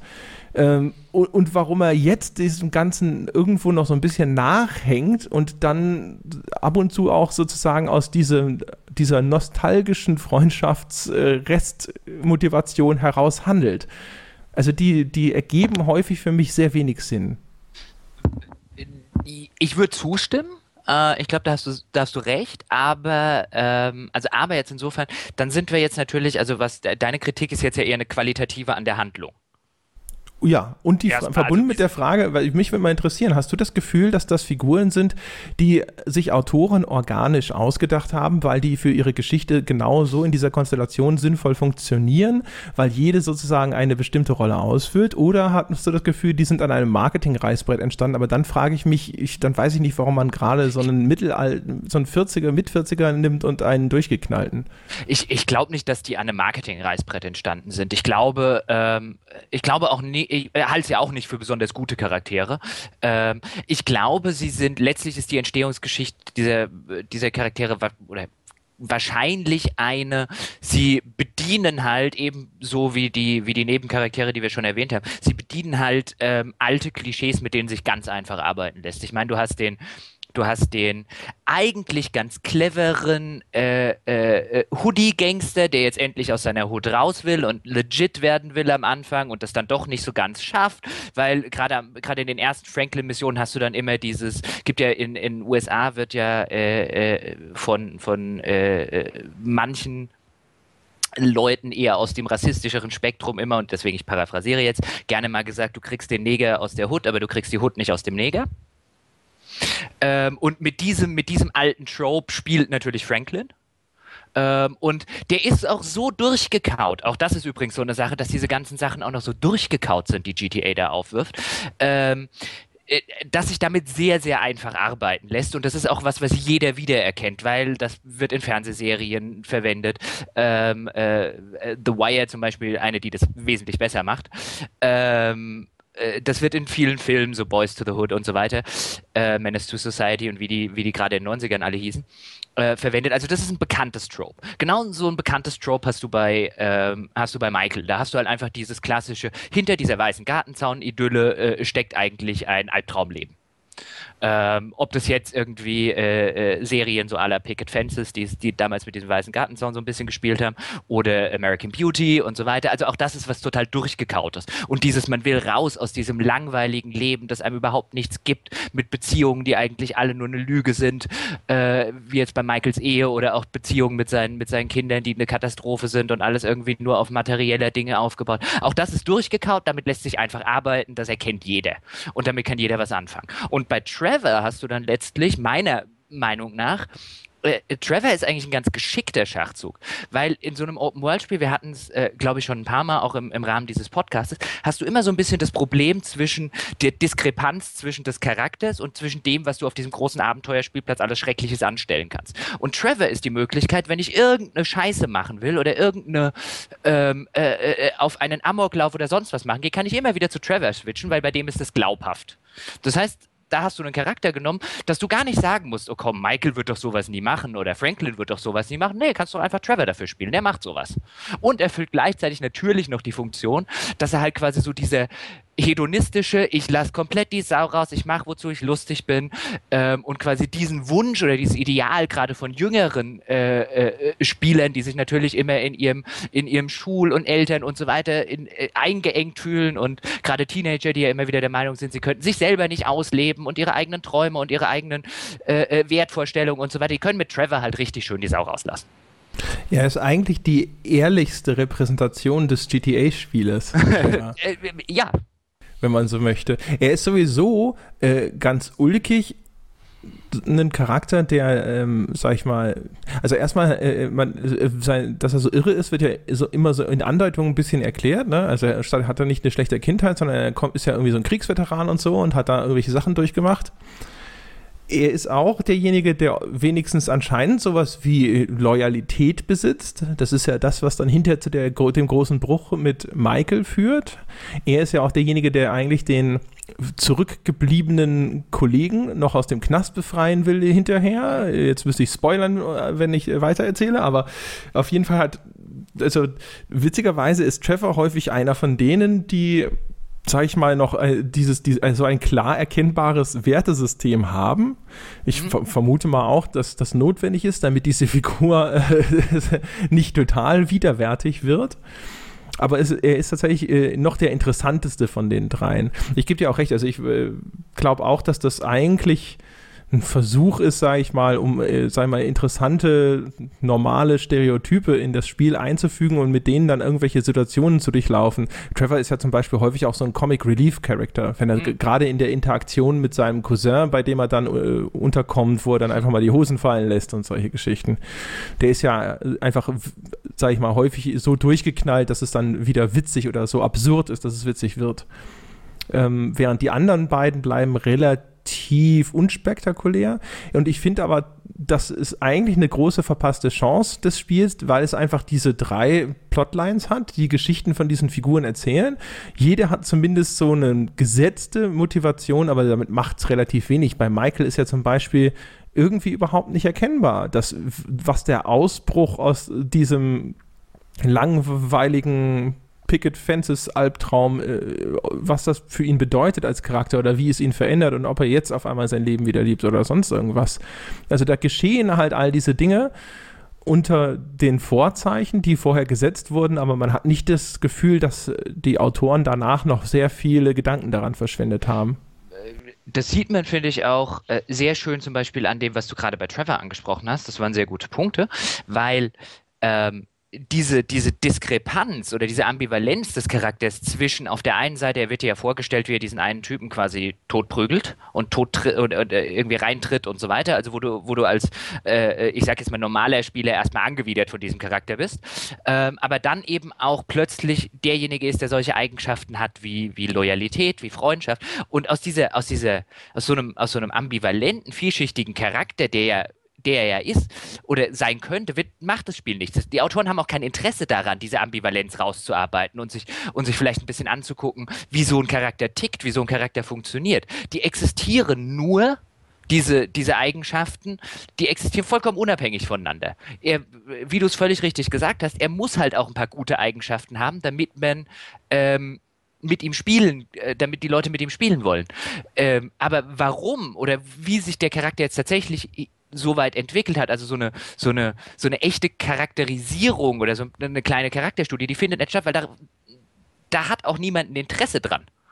Und auch, auch das ist halt äh, dann letztlich äh, so einer der Punk Punkte, wenn wir beim qualitativen Urteil über GTA sind, äh, das halt so, äh, so, so, ja, bestenfalls mittelmäßig ausfallen muss, meiner Ansicht nach. Und jetzt könnte man sagen, es gibt nicht viele andere ähm, äh, äh, Open-World-Spiele, die das besser machen, und das stimmt. Aber GTA und insbesondere so, wie es halt dann äh, von seinen Fans und den Medien und äh, wie auch immer hoch sterilisiert wird, sage ich jetzt doch mal mit Bruno Labbadia, ähm, hat halt dieses Prätentiöse. Und, und äh, äh da ist halt die, die, die Fallhöhe eine andere. Ja, wobei ich nicht das Gefühl habe, dass das Spiel selber so prätentiös ist. Ehrlich gesagt, es ist eher der Diskurs, der darüber stattfindet. Äh, das, das ist, äh, genau. Ich, das ist so ein Ding, wo vielleicht, weißt du, man, es gibt doch immer auch so diese Anekdoten, wo die Kritik dann aus dem Werk eines Künstlers sonst was herausliest und der am Schluss sagt so, ich hatte eigentlich nur ein Fischbrötchen gemalt oder so, ja. Und das wird sicherlich auch zu einem gewissen Grad auf GTA zutreffen, wäre meine Theorie zumindest, dass wenn die Entwickler hinterher mal mit dem konfrontieren würde, was da über sie geschrieben wurde, dass sie dann vielleicht geschmeichelt sind, aber am Ende wirklich sagen so, ich habe keine Ahnung, das hatten wir nicht vor. Wir haben nie behauptet, dass wir eine Gesellschaftskritik üben wollen oder so. Gut, da, da, da sind wir dann natürlich wieder bei dieser Diskussion, äh, äh, inwiefern ähm, die bei der bei der Interpretation die Intention oder die Aussagen der äh, äh, Schaffenden eine Rolle spielen. Ich komme ja eher aus der äh, werksimmanenten Ecke und sage, was der Autor oder äh, der Regisseur oder beim Spiel irgendwie die, die Hersteller dazu sagen, ist vollkommen für die Bedeutung und für die Interpretation vollkommen egal. Ähm, das stimmt, aber, aber wenn es darum aber, geht, ob aber, da irgendwo was prätentiös ist, dann hätte ich das jetzt. Aber ich bin, ja? ich bin, ich bin völlig bei dir bei der Sache, dass ähm, äh, nicht das Spiel an sich prätentiös ist, sondern es wird äh, also quasi prätentiös ist, was darüber behauptet wird.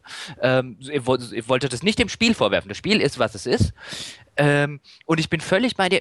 In vielerlei Hinsicht fühle ich mich bei dem Spiel immer an Ulysses erinnert. Nicht, äh, äh, äh, äh weil es so komisch künstlerisch ist, sondern weil ich bei Ulysses irgendwie den gleichen Verdacht habe. Nämlich, dass da auch ein Autor da saß, der äh, gesagt hat, mal gucken, was ich alles einbauen kann und was die am Ende für eine Scheiße da rauslesen. Also ich, äh, bei Ulysses bei, und Choice könnte ich mir echt vorstellen, da saß jemand daheim und hat ein Buch für Kritiker geschrieben. Das glaube ich jetzt bei GTA nicht, aber der Effekt ist so ein bisschen der gleiche. Ja, ich kann mir übrigens, ich habe übrigens auch eine Theorie dafür an, gleich wieder anzubieten. Und zwar bei GTA habe ich das Gefühl, dass das deswegen, also jetzt mal zumindest auf die deutsche Presse auch bezogen, so hochgeschrieben wurde, so auf diesen Kunst- und Kritik- und Satire-Sockel gehoben wurde, weil das auch so ein typischer Indizierungskandidat war und das eigentlich einen sehr, sage ich mal, gute Gelegenheit war, um das, was man ja immer gesagt hat, dass Spiele eben nicht indiziert und ah. zensiert werden dürfen, weil sie ja Kunst sind, an einem Beispiel mal durchzuexerzieren und zu sagen, jawohl, hier seht ihr GTA 4. Das ist ja auch dann das, äh, diejenige gewesen, das eben nicht mehr indiziert wurde und auch ungeschnitten erschienen ist, weil man halt gesagt hat, seht ihr, das ist, das ist Satire, das ist Kunst, das ist ein Spiegel unserer Zeit, das, äh, die gesamte amerikanische Popkultur wird darin äh, aufgenommen aufgegriffen und durch den Kakao gezogen und solch ein Werk, das darf man ja nicht einer Zensur unterwerfen. das ist ein sehr guter Punkt. Da hat, so habe ich, so hab ich das noch gar nicht betrachtet. Da würde ich jetzt, also spontan würde ich sagen, äh, äh, ja, nailed it mit dem Punkt. Also als einer der Gründe, warum äh, das äh, so hoch geschrieben wird. Also das ist zumindest, weil das Vierer GTA war ja auch, dass dann kamen nämlich auf einmal äh, Beiträge im Feuilleton über das Ding. Ja, also ich, ich erinnere mich, der Spiegel hat darüber geschrieben, ich glaube sogar die Zeit hat darüber äh, einen Artikel veröffentlicht und so weiter und so fort. Und äh, das äh, für mich, ich hatte immer das Gefühl, das ist so ein bisschen eben erwachsen aus dieser ganzen Gewaltspiele, sonst was Debatte. Und da hat man jetzt quasi den GTA so als, äh, als das Idol oder die Ikone oder was auch immer genommen, um das hervorzuheben und zu sagen, hier sehen Sie, dass da das äh, gilt es zu erhalten. Und aus dem Wunsch heraus, der ja weit verbreitet war unter den denkenderen Menschen mit Computerspielaffinität, dass eben diese Debatte mal aufhört und dass man Spiele nicht als irgendwie hirnloses Kinderspielzeug begreift, dass man nach Belieben gerne zensieren und sonst wie wegschließen darf ähm, dass man deswegen hier GTA gleich auf einen Sockel gehoben hat, den es damals vielleicht noch nicht verdient hatte. Damals hat es noch einen Zweck erfüllt. Heute sind die Zeiten anders, aber wie es nun mal auch so ist, wenn man den vierten Teil schon so hoch geschrieben hat und dann kommt ein fünfter, der zumindest nicht schlechter ist, wahrscheinlich sogar besser ist, ja, ähm, wobei das debattierbar wäre. Also die ganze Geschichte mit Nico Bellic und so ist, ja. Äh, oh, ich fand den vierten auch schon. Also ich meine, man kann, sehr, meiner Meinung nach kann man über den vierten ungefähr das gleiche sagen wie über den fünften. Wobei ich aber den, äh, den Bellic mit seinem Einwanderer-Schicksal äh, und der Geschichte dahinter zumindest ein bisschen nachvollziehbar finde als die Geschichten der Charaktere in 5, aber mir geht halt, mir geht halt, mir geht halt, also da, auch da jetzt auf weniger auf einer, also auf einer Story-Ebene gebe ich dir recht, recht, so im Hinblick auf ein, wie sehr ich mich in einen Charakter reinversetzen kann und dass ich den vielleicht an manchen Stellen sympathischer finde. Aber diese, diese äh, äh, Klischee-Einwanderer-Story von GTA 4 und wie auch die ganzen, seine ganze Familie äh, äh, und die ganzen anderen Einwanderer, in die er da reinkommt, geschildert wird, ist äh, haarscharf an der Grenze zur, ich sag's jetzt lieber nicht, also ich finde, man überschreitet, GTA 4 überschreitet es gerade so nicht, aber die Darstellung von Einwanderern ist schon echt problematisch. Würde sich das Gleiche in den USA, äh, und da sieht man manchmal, wenn Spiele übrigens auch anders behandelt, weil es sind ja die kleinen Dinger mit Wasserkopf da draußen, ähm, ne, ich sag mal, eine, eine Serie, selbst eine Satire-Serie in den USA, die so einen Einwanderungscharakter hätte, der so dargestellt wird mit seiner Familie und so weiter, da gäbe es große Diskussionen. Jetzt hätte ich, es gibt ja so diese neue Serie Fresh off the Boat über, ich glaube, eine asiatische Einwandererfamilie, bedauerlicherweise habe ich, hab ich nicht gesehen. gesehen. Ich auch nicht. Ich habe äh. da Kritiken zugesehen, die waren recht positiv, aber ich weiß es nicht. Deswegen, sonst könnte ich jetzt vielleicht sagen, so nein, auch im Fernsehen wird sowas inzwischen. Aber, äh, aber also da, da, wird schon dieses, dieses, diese, schön das Klischee dieser alten Balkan-Gauner bedient äh, bei GTA 4. Ähm, aber wir waren ja gerade, und das finde ich auch einen spannenden Punkt, bei dem, warum wird es denn so hochgeschrieben? Und ich glaube, du hast einen sehr, sehr guten Punkt genannt. Ich kann aber vielleicht noch einen Punkt so aus meiner äh, persönlichen GameStar-Vergangenheit vielleicht, äh, äh, das, also eine Anekdote zum Besten geben, weil ich war, und das habe ich tatsächlich aus, aus genau so einem Grund noch in Erinnerung, das war, glaube ich, auf der E3 vor zwei Jahren. Und da habe ich mit dem René Häuser zusammengesessen. Das ist, äh, war damals mein Chef, ist jetzt dein Chef irgendwie. Äh, äh, äh was ist er jetzt gerade? Damals war er Director Brand Strategy, glaube ich. Ja, das ist er, glaube ich, immer noch, nur dass er jetzt ja auch zu den äh, neuen Gesellschaftern gehört, die da an der äh, neuen GmbH, zu der die GameStar gehört, beteiligt ist. Also quasi aus der Verlagsleitung. Das war er damals nicht offiziell, aber er war quasi der verlängerte Arm der Verlagsleitung in die Redaktion hinein. Vielleicht kann man es so formulieren. Ist auf jeden Fall einer von den äh, vier Geschäfts. Also quasi fürs operative, äh, äh, nee, opera Sachen, operative Geschäfte. Ist auch. Ja. Auf jeden Fall mit dem, der war auch mit auf der 3 und wir haben uns unterhalten. Und an diese Unterhaltung, die hatte nämlich angefangen damals mit einem, äh, da war dieser Aufschrei, wenn du dich noch erinnern kannst, da sind wir jetzt wieder bei der Sexismusdebatte über diese Frau als Geisel in dem Rainbow Six Trailer. Genau. Und da war ein großes Hallo und dann, da hatte ich mit René ein, ein sehr interessantes, längeres Streitgespräch ähm, drüber, weil er am Anfang so ein, das kann er gar nicht verstehen. Und am Ende kam ja von, von René, glaube ich, damals eine sehr, sehr lesenswerte Kolumne bei raus. Ja. Ähm, äh, äh, so hatte das halt angefangen, indem er das Gespräch auch nochmal aufgreift. Und da wir uns halt den ganzen Tag über, ausgehend von dem, immer so ein bisschen gestritten haben auf so einer sachlichen Ebene, weil waren jetzt nicht so, als wäre ich mit René auf so einer sachlichen Ebene sehr häufig einer Meinung gewesen, aber das muss man ja auch nicht sein. Ähm, und irgendwann waren wir dann auch bei, wie man Spiele bewertet und so weiter. Und er sagte so, und das, das habe ich halt immer noch, äh, äh, ist mir so in Erinnerung geblieben, dieses, ich würde dich ja auch nicht, also so auf einer grünen Wiese, würde dich ja auch nicht GTA 5 für einen PC testen lassen. Und äh, äh, woraufhin ich natürlich dann hellhörig wurde. Also äh, will jetzt nicht irgendwie René bashen, weil aus der Ecke, wo quasi dieses Gespräch herkam und aus dem Kontext, war das schon mal eine Aussage, äh, also er gab die Aussage zumindest kontextuell Sinn. Ähm, und dann wollte ich natürlich hellhörig, wie ich bin, wissen, warum. Und dann war ja, naja, weil meine Aussage oder meine Meinung über das Spiel ja äh, eine Einzelmeinung sei, wenn man sich draußen anguckt, wie das Spiel rezensiert wird und wie das Spiel aufgenommen wird und so weiter, dann äh, würde man ja Gefahr laufen, großen Teil seiner Zielgruppe zu verschrecken, wenn man da jetzt irgendwie jemanden testen lassen, der es total scheiße findet. Und da hast du jetzt halt sozusagen in a nutshell und gar nicht böse gemeint, aber da hast du jetzt grundlegend, und es wäre jetzt nicht so, René wäre jetzt keiner gewesen, der es mir dann verboten hätte, dass ich es teste, ähm, aber ich glaube, sonderlich recht wäre ihm so ein Test nicht gewesen, aber es wäre jetzt keiner, der sich da irgendwie einmischt in die redaktionelle Arbeit, das will ich gar nicht sagen, aber das ist halt nicht normal, oder ich sage jetzt mal, nicht in jedem Unternehmen und nicht in jedem Verlag, nicht bei jeder Webseite normal, dass sich die Geschäftsleitung nicht in den redaktionellen Eintrag einmischt. Und du hast halt sehr schnell, wenn du eine ausscherende Rezension hast von einem GTA, ähm, neben dem User-Shitstorm, der da draußen ist, äh, hast du halt sehr, sehr schnell äh, das Problem, dass da jeder in oder viele Leute in verantwortlichen Positionen sofort auf die äh, Bremse treten und sagen, wow, wow, wow, wow, wow, das brauchen wir nicht. Und das ist halt meines Erachtens nach so, so ein grundsätzliches Problem und eigentlich ein Armutszeugnis für, äh, äh, die, für eine Kritik als solches, die sich halt nicht traut, eine ausscherende Meinung zu haben. Also in dem konkreten Punkt glaube ich, das ist aber auch eine Diskussion, die würde, glaube ich, in vielen Redaktionen sehr kontrovers geführt. Darf ja. ich einen jemanden, der erklärtermaßen ein Spiel schlecht findet, obwohl es sehr viele Leute gut finden, ist das jemand, der sowas testen sollte, darf umgekehrt sollte man einen kompletten Fanboy auch nicht von einem Test fernhalten, äh, der erwiesenermaßen total auf irgendetwas steht. Ist das, sind das die Leute, die in der Lage sind, sowas dann möglichst für ausgewogen, nenne ich das jetzt mal, zu beurteilen.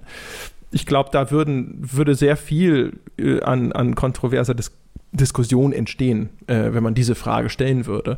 Aber wir haben ja auch schon mal festgehalten, dass, es, dass sich die Kritik allgemein damit schwer tut, insbesondere gegen die Community zu, äh, zu sprechen. In, ganz allgemein. Also nicht nur was Wertungen angeht, sondern allgemein eine Meinung zu vertreten, von der sie glaubt zumindest zu wissen, dass äh, die Mehrzahl oder eine große, sehr laute Gruppe, das reicht ja auch häufig schon aus, ihrer Leser, Zuschauer, Nutzer, wie auch immer, ähm, äh, dagegen ist, sozusagen. Das äh, äh, äh, unzweifelhaft.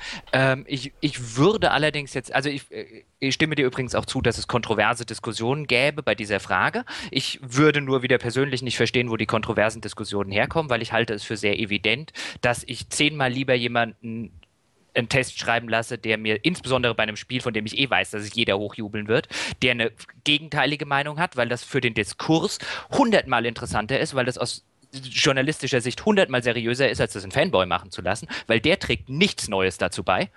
Ähm, äh, weil wenn ich die Meinung lesen will und wenn ich die Meinung publizieren will, dann brauche ich auch, kann ich auch Steam-Reviews nehmen.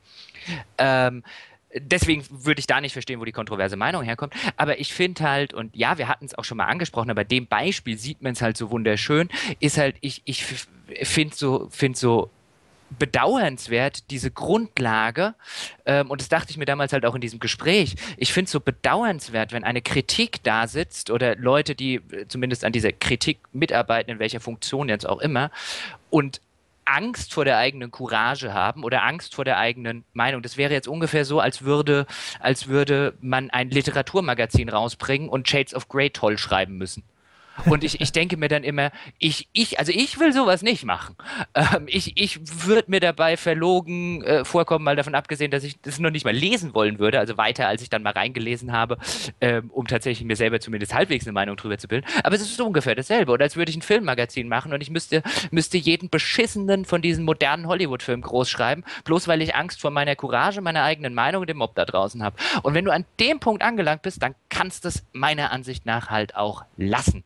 Und dafür ist GTA dann, also ich, ich wäre dann quasi mit meinem mit meinen Ausführungen fertig. Der, äh, äh, dafür ist GTA halt auch so ein wunderschönes Beispiel, ähm, nämlich äh, äh für das Versagen der Kritik. Nämlich auch für, für das Versagen im, äh, auch darüber hatten wir es ja schon mal, auch da wieder, gibt es irgendeinen, der das mal scheiße gefunden hat? Und ich, ich finde, und ich, ich denke, es muss da draußen ja noch mehr Leute als uns beide geben, die das zumindest wesentlich kritischer sehen. Das ist sicher richtig. Man muss es ja auch nicht gleich scheiße finden. Ne? Also ich hatte ja dann damals dieses Video mit dem Markus Schwertel gemacht, wo es dann halt wenigstens darum ging, dass ich halt gesagt habe, ich glaube nicht, dass das das beste Spiel aller Zeiten ist. Dazu habe ich später auch nochmal eine Kolumne veröffentlicht, dann als die PC-Version erschienen ist, wo ich gesagt habe, immer noch nicht das beste Spiel aller Zeiten. Und äh, also ich finde allein, man muss ja nicht mal in diesen Extremen denken. Ich glaube, viele Leute, die jetzt GTA komplett bewerten als ein Open-World-Spiel, also mit allem drum und dran. Und jetzt, wenn man nicht nur auf dieser übergeordneten Ebene darüber spricht und so, dann ist es schon fair, das als ein gutes, sehr gutes Spiel zu bezeichnen. Aber es, ich, ich, bin ganz bei dir, es, es muss eigentlich oder hätte eigentlich viel mehr Leute geben müssen, die eben nicht nur in diesem Superlativ über das Spiel sprechen. Und das ist nicht passiert, sondern das war geradezu grotesk in der Überhöhung dieses Produkts. Und das habe ich nicht verstanden. Also zumindest nicht in dieser Absolutheit. Ich, ich, äh, ich auch nicht. Also, mein, wir hatten es jetzt ja auch schon ein bisschen davon. Aber ich, ich verstehe es halt vor allen Dingen nicht, weil ich die Überhöhung aus fadenscheinigen Gründen, aus, darüber haben wir jetzt ja quasi letzte Stunde gesprochen. Aber ich verstehe ja noch nicht mal, die, also wenn ich wenigstens sagen würde, okay, ist nicht mein Geschmack und da gibt es, gibt es durchaus genug Beispiele, wo ich jetzt sagen würde, ich verstehe, warum das irgendwie alle Leute toll finden, äh, but doesn't float my boat. Ähm, aber das ist halt was, was ich, wo ich jedem, der mir sagen würde, gerade auf so einer Bedeutungssatire und so weiter Ebene, das sei toll und das sei toll, wo ich mir dann denken würde, alles klar, die Diskussion führen wir jetzt bitte sofort, ähm, weil, weil das ist Unsinn. Und äh, das, das finde ich halt so. Also es gibt so viel mehr Spiele, die so viel mehr verdient hätten, auf so einer Bedeutungsebene äh, äh, auch anerkannt zu werden, ähm, als, als ausgerechnet dieses. Und man merkt ja auch die Hilflosigkeit, mit der das geschieht, eben daran, dass es ja noch nicht mal Reviews gibt, die äh, quasi äh, oder, oder ganz wenige, auch da wieder vielleicht eine Ausnahme machen, vielleicht habe ich es nur nicht gelesen, ähm, gibt, die tatsächlich schlüssig darlegen, warum das eine gute Gesellschaftssatire sei. Das ist, äh, ich glaube, ich habe es am Anfang schon mal angedeutet. Das wird halt immer, es wird halt immer gesetzt. Da steht dann halt einfach, es ist eine. Und, und, und das ist halt auch noch ganz schlechte Argumentation. Ähm, und das lese ich immer wieder. Es ist eine großartige Gesellschaftssatire. Ja, aber das ist, ist ja schön, dass du das behauptest, aber zumindest ein Weil sollte danach schon folgen. Ja, ganz genau das Gleiche und noch viel mehr, ehrlich gesagt, zum Beispiel auch in Bezug auf die ganze Spielhandlung. Also die Spielhandlung im Großen und Ganzen ist ja eher so eine typische Heist-Story, jetzt halt mhm. mit mehreren Brüchen, die die Jungs da begehen und so aber auch da, weißt du, bei allen Spielen, die ne, denen irgendwo eine großartige Handlung attestiert wird, äh, das sind ja häufig eben Rollenspiele oder irgendwelche anderen von diesen großen Erzählgenres, da gibt es dann irgendwo diese herausstechenden, hervorgehobenen, plakativen Beispiele. Bei Witcher 3 zum Beispiel hat äh, der Heiko von Anfang an immer gesagt, diese ganze Quest-Reihe rund um diesen blutigen Baron ist fantastisch. Und die war auch wirklich, wirklich gut. Zumindest in der, wenn man die Auflösung äh, also, wählt, die dann halt. Sie war, sie war, sie, da muss ich jetzt insofern einhaken, dass ich sagen würde, sie war gut, aber äh, sie war, also wo ich dann äh, keine Ahnung, müsste mal Heiko fragen, ob er äh, vielleicht zum Beispiel irgendwie Planescape Torment oder so mal gespielt hat. Also sie ist nicht fantastisch. Also ich fand die schon ziemlich cool. Ich fand vor allem also diese Nee, ich will jetzt den Spoiler vermeiden. Auf jeden Fall gibt es da ja sozusagen auch zwei verschiedene Enden und eins davon ist schon in der Auflösung und in der Inszenierung fand ich schon bewegend und das finde ich äh, durchaus bemerkenswert, dass ein Spiel das hingekriegt hat. Auf jeden Fall, es gibt diese eine Quest-Reihe, wo man drauf zeigen kann und sagen kann, Mensch, das war klasse. Und es gibt zum Beispiel bei Planescape Torment gibt es ja auch ganz viele Dinge, wo man hinzeigen kann und sagen kann, Mensch, die Szene, an die erinnere ich mich noch, ja, an diesen Turm ausschädeln, was da passiert ist. Oder auch, die, was du gerne zitierst da mit der Konsensrealität und dem Aidan oder wie er heißt. Äh, oder auch, was bemerkenswert ist, dass es da. Also bei Planescape jetzt. Ja, ja, genau. Ich, musste, ich ja. muss gerade selber drüber nachdenken. Okay. ja. Oder auch, äh, dass du äh, da am Anfang relativ, da gibt es so eine komische Falle, wo du in so ein, äh, von, äh, mit so einem Artefakt einfach in so ein Haus teleportiert wirst, aus dem du erstmal nicht mehr rauskommst, ja. Äh, bis dann aufgelöst wird, dass dich da jemand in die Falle gelockt hat und dann gibt es da auch nur begrenzte Optionen, wie du aus dieser Nummer wieder rauskommst und so weiter und so fort. Also da gibt es einfach bei Planescape, weil es halt wirklich hervorragend hervorragend ist, gibt es halt sehr viele Beispiele. Aber ich frage mich halt, wo ist das Beispiel bei GTA 5? Also auf welche Mission in GTA 5 zeigen die Leute und sagen, das da, das ist großartig. Also das ist entweder fantastische Satire oder die Mission ist äh, erzählerisch so toll gemacht und oder diese, diese Auflösung oder die, das, was da passiert als Handlung oder und so weiter und so fort. Also welche, wo ist dieses herausgehobene Beispiel bei GTA 5? Das würde mich interessieren. Ich habe auch beim äh, Lesen von Reviews irgendwo nicht mitbekommen, dass jemand genau das gemacht hätte, was eigentlich sonst ja fast immer passiert und dass er eben sagt, hier, da, da, großartig. Sowas habe ich ja noch nie gesehen, noch nie erlebt, noch nie gespielt und das hat mich in irgendeiner Form bereichert kann ich auch nichts zu, zu sagen. Also es gibt ja durchaus Sachen, vielleicht um mal ganz kurz auf dein, auf dein, auf dein äh, äh, das Beispiel, weniger jetzt das Beispiel an sich und Heiko und Witcher und so weiter, ähm, aber um auf das, um auf das Planescape zu kommen, ich würde jetzt zum Beispiel auch nicht eine Quest bei Planescape rausstellen. Ähm, nur bei Planescape hast du meiner Ansicht nach, im Gegensatz zu The Witcher, hast du einen, du hast ja selber gesagt, und so weiter und so weiter und so weiter, du hast halt einen sehr guten Moment nach dem anderen. So ein richtiges, fantastisches Quest-Design würde ich jetzt auch in Planescape nicht sagen, aber die ganze Erzählung ist von vorne bis hinten aus so einem brillanten organischen Guss. Ähm, und deswegen finde ich halt dieses, dieses Rausstellen, und das, das macht ja, wird ja gerne gemacht, man sagt irgendwie, das Quest-Design ist total super, wie man am Beispiel hier und hier sieht. Und wenn das Beispiel dann halt ein zweifellos sehr gutes. Ich finde es jetzt nicht total fantastisch. Äh, äh, das ist, ist, mir zu überhöht, das Beispiel. Ähm, aber das wird dann so als, als, als quasi äh, äh, herausragendes Beispiel genommen und der ganze mittelmäßige Kram unterschlagen. Und äh, das, das stört mich immer ein bisschen an dieser Argumentation. Aber ähm, wo waren wir jetzt? Ach so, äh, äh GTA hat, finde ich, auch durchaus gute Sachen. Also ich will es jetzt nicht komplett wegreden. Ich mochte zum Beispiel extrem gerne, weil du jetzt gerade auch nach einem guten Beispiel gefragt hast. Das dient natürlich nicht der Überhöhung, aber wo es echt meiner Ansicht nach gut funktioniert, sind diese Nebenmissionen mit Trevor, mit diesem verrückten Ehepaar wenn du halt diese, diese Situationskomik, nenne ich es jetzt mal, hast, dass tatsächlich Trevor Leuten begegnet, die noch irrer sind als er. Und mhm. das zum Beispiel dann funkt, in solchen Momenten funktioniert GTA. In solchen, das ist nicht satirisch, aber es ist komisch. Und ähm, wenn GTA mehr solche Momente hätte, wäre es vielleicht keine herausragende Gesellschaftssatire, aber meines Erachtens nach ein viel, viel besseres und interessanteres Spiel.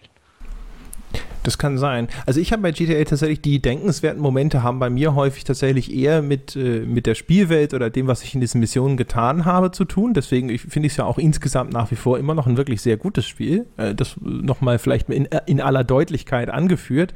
Aber wie gesagt, also wenn wir darüber sprechen, es wird ja gerne auch, die, die Handlung wird sehr, sehr, sehr positiv besprochen und eben auch dieser ganze satirische Aspekt wird sehr, sehr äh, positiv besprochen. Und klar, du, du hast natürlich recht, dass es, äh, wenn in anderen Spielen Einzelbeispiele rausgegriffen werden und es wird unterschlagen, dass dann der Rest eben vielleicht nicht auf diesem Niveau stattfindet. Was ich meine, ist aber halt bei den Sachen, die halt zumindest in der Diskussion sind, dass sie sehr, sehr gut sind oder sowas, dann kann man immer eigentlich ja. sagen. Du meinst, es gibt halt eins. Es gibt halt einfach Dinge, mhm. ja. Und bei Planescape, wie du schon richtig sagst, da könnte ich auch noch ewig weiter erzählen. Alleine das Bordell der intellektuellen Liste ist eine so fantastische Idee.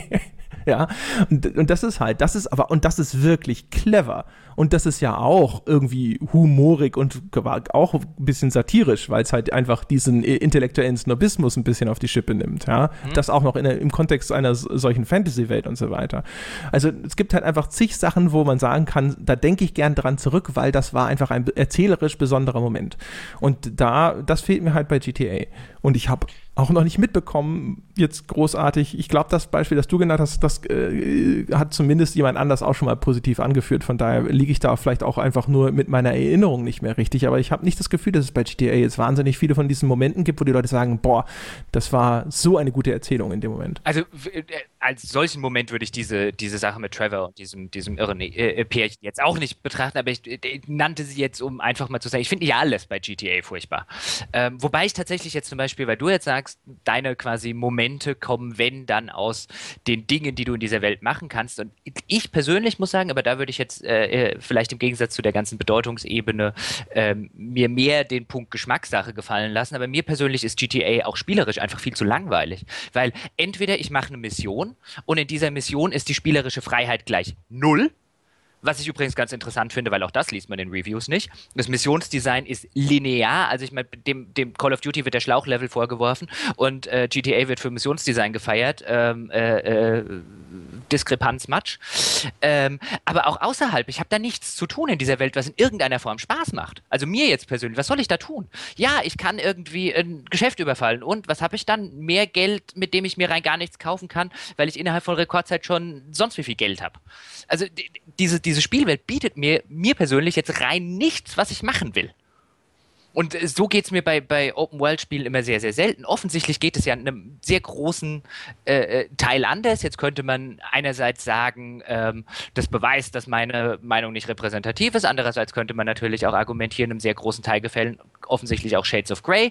Ähm, äh, deswegen will ich da gar nicht weitergehen, aber ich finde GTA auch echt spielerisch so belanglos. Also in einem Ver selbst in einem Vergleich zu einem mir ich finde bei sogar einem, wie ich finde, relativ mittelmäßigen Spiel wie einem äh, äh, äh, neuen Assassin's Creed, dem letzten, finde ich mehr Sachen in dieser Open World zu machen, die ich die, die mir in irgendeiner Form einen Anreiz bieten, weil ich am Ende was dafür kriege, als in GTA. Ich meine, ja. ich mache ich, ich mach irgendwelche, zum Beispiel jetzt, äh, mache irgendwelche Abschleppmissionen äh, mit Franklin, für die ich irgendwie 3,50 Dollar kriege, die ganze Zeit von Tonja vollgequatscht werde, die mir eh voll auf die Nüsse geht, weil die soll mir auch offensichtlich auf die Nüsse gehen. What the fuck, warum mache ich das?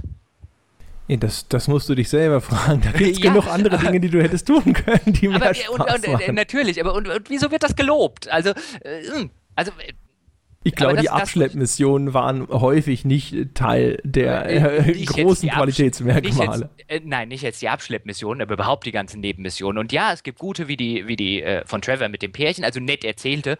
Ähm, vom, vom Missionsdesign sind die alle belanglos. Ähm, aber es gibt halt auch einen Haufen einfach blöde. Also auch, was weiß ich, diese, dieses Wettrennen von äh, äh, Michael da am Strand mit, diese, mit dieser Tussi, was spielerisch auch noch total, was spielerisch noch nicht mal Spaß macht. Also wieso da die tollen Nebenmissionen gelobt werden, anstatt einfach zu sagen, es gibt super Nebenmissionen und es gibt echt beschissene, ist mir ein Rätsel. Ja, die, das sind ja häufig eh nur Missionen, die dich, äh, die irgendwelche Aktivitäten einführen. Also da kannst du ja Triathlon mit der machen und so ein Kram. Aber ich, ich finde sehr viele Dinge, die ich gerne mache in der Spielwelt. Also sei es jetzt mit einem Auto zu versuchen, auf einem dieser Züge zu springen, die durch die Landschaft fahren oder auf den Berg äh, zu klettern, den es da gibt. Und dann kannst du da oben, findest du auf dem Berg oben so ein Motocross-Bike und dann da an der richtigen Stelle lang zu heizen, runterzuspringen und dann da irgendwo mittendrin zu versuchen, ob man da den Fallschirm auslösen kann und so weiter weiter und so fort. Also es gibt, finde ich, schon sehr viel. Auch das Base-Jumping, was man da mit diesem Dominator-Typen äh, eingeführt bekommt. Danach gibt es diese ganzen Base-Jump-Spots, auf die man irgendwie kommen muss. Kannst, du musst einen Flug, äh, erstmal einen Hubschrauber klauen, dann kaufst du dir dieses Helipad, damit du den da hinstellen kannst, dann fliegst du mit deinem Hubschrauber rum, um da irgendwo runter zu hüpfen von irgendwelchen Gebäuden und so. Das ist schon, also ich finde da relativ viel, was mir Spaß macht. Gerade eben abseits von diesen Missionen und einige von den Missionen sind halt auch echt sehr, sehr cool in der ganzen Inszenierung, wenn man da ja. rein, erst reintaucht mit diesen FIB-Jungs und äh, dann sich dieses, dieses komische Giftgas oder was das ist, dieses äh, Neurotoxin da klaut und so weiter und so fort. Ja, das ist okay, auch teilweise die Heists äh, äh, machen Spaß. Die heißt sind natürlich das, das Highlight des Spiels. Es gibt so wenige davon leider, dass das finde ich jetzt in der Gewichtung, weil das einfach insgesamt so ein umfangreiches Spiel ist, gar nicht so stark ins Gewicht fällt, so vom Gefühl her. Aber wenn dann mal ein großer Heist anliegt, ist das natürlich auch eigentlich ziemlich cool, auch wie, wie das dann auf diesen großen Moment hinarbeitet mit diesen ganzen Sachen, die man als Vorbereitung dafür erfüllen muss und so. Ja. Also sind wir uns zumindest insofern einig, dass es spielerisch kein totaler Reinfall. Du findest es ein bisschen besser als ich. Äh, vielleicht stehe ich einfach nur auf andere Sorten Open-World-Spiele, weil offen gestanden bin ich noch mit keinem, aus äh, aber auch ähnlichen Gründen wie heute geäußert, insbesondere auch über Story, Charaktere und, und so diese ganze Bedeutungsebene, bin mit noch keinem GTA sonderlich warm geworden. Ähm, äh, wobei auch noch keins so, so äh, eklatant äh, überhöht wurde wie dieses.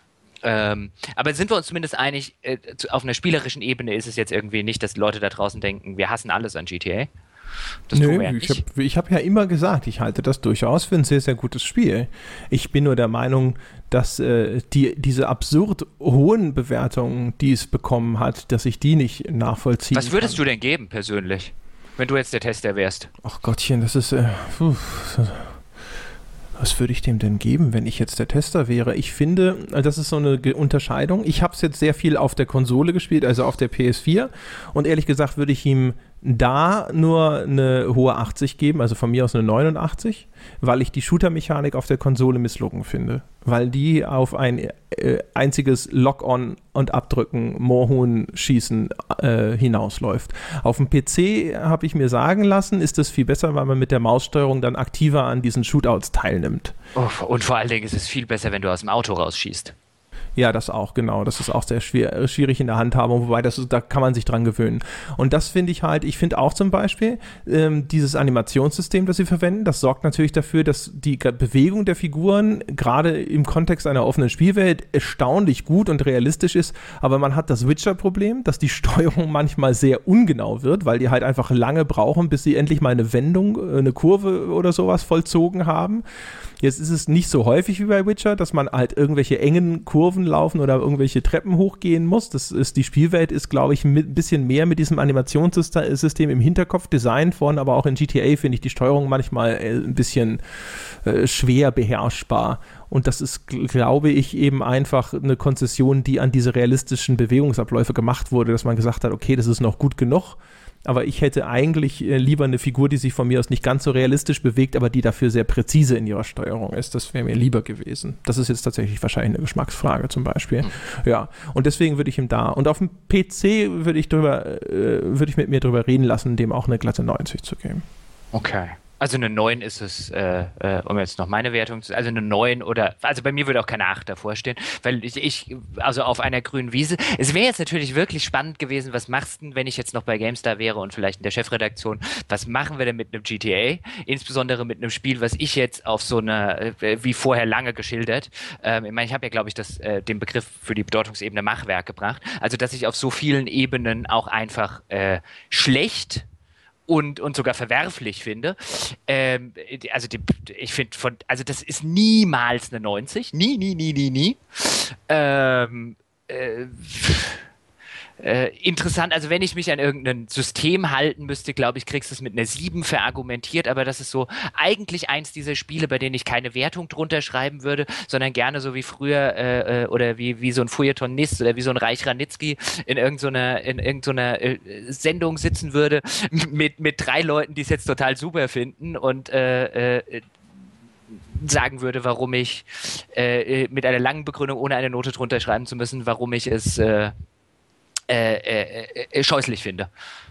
Aber wenn ich, wenn ich müsste in einem aktuellen System und wo ich dann auch noch viel auf, wo ich dann quasi das Game Design bewerten würde und ich finde halt immer, ich, ich will nicht nur das, ich will nicht immer das Game Design bewerten. Ich will auch, wenn ich jetzt, wenn wir über Romane zum Beispiel reden, will ich auch nicht jedes Mal schreiben müssen. Aber die Sätze, sind, also äh, was weiß ich, die, die Wortwahl, die Dialoge sind echt gut, wenn ich halt finde, dass es das ein scheußlicher Roman ist. Ähm, da rettet halt auch das, alle, das andere das Ganze nicht mehr raus. Aber in so einem System, finde ich, äh, wird man, wird man wahrscheinlich um eine sieben, um eine hohe hohe nicht umhinkommen oder um eine niedrige 8, aber eine 9 ist das, finde ich halt never. Never. Und ich weiß, dass ich die Meinung ziemlich exklusiv habe.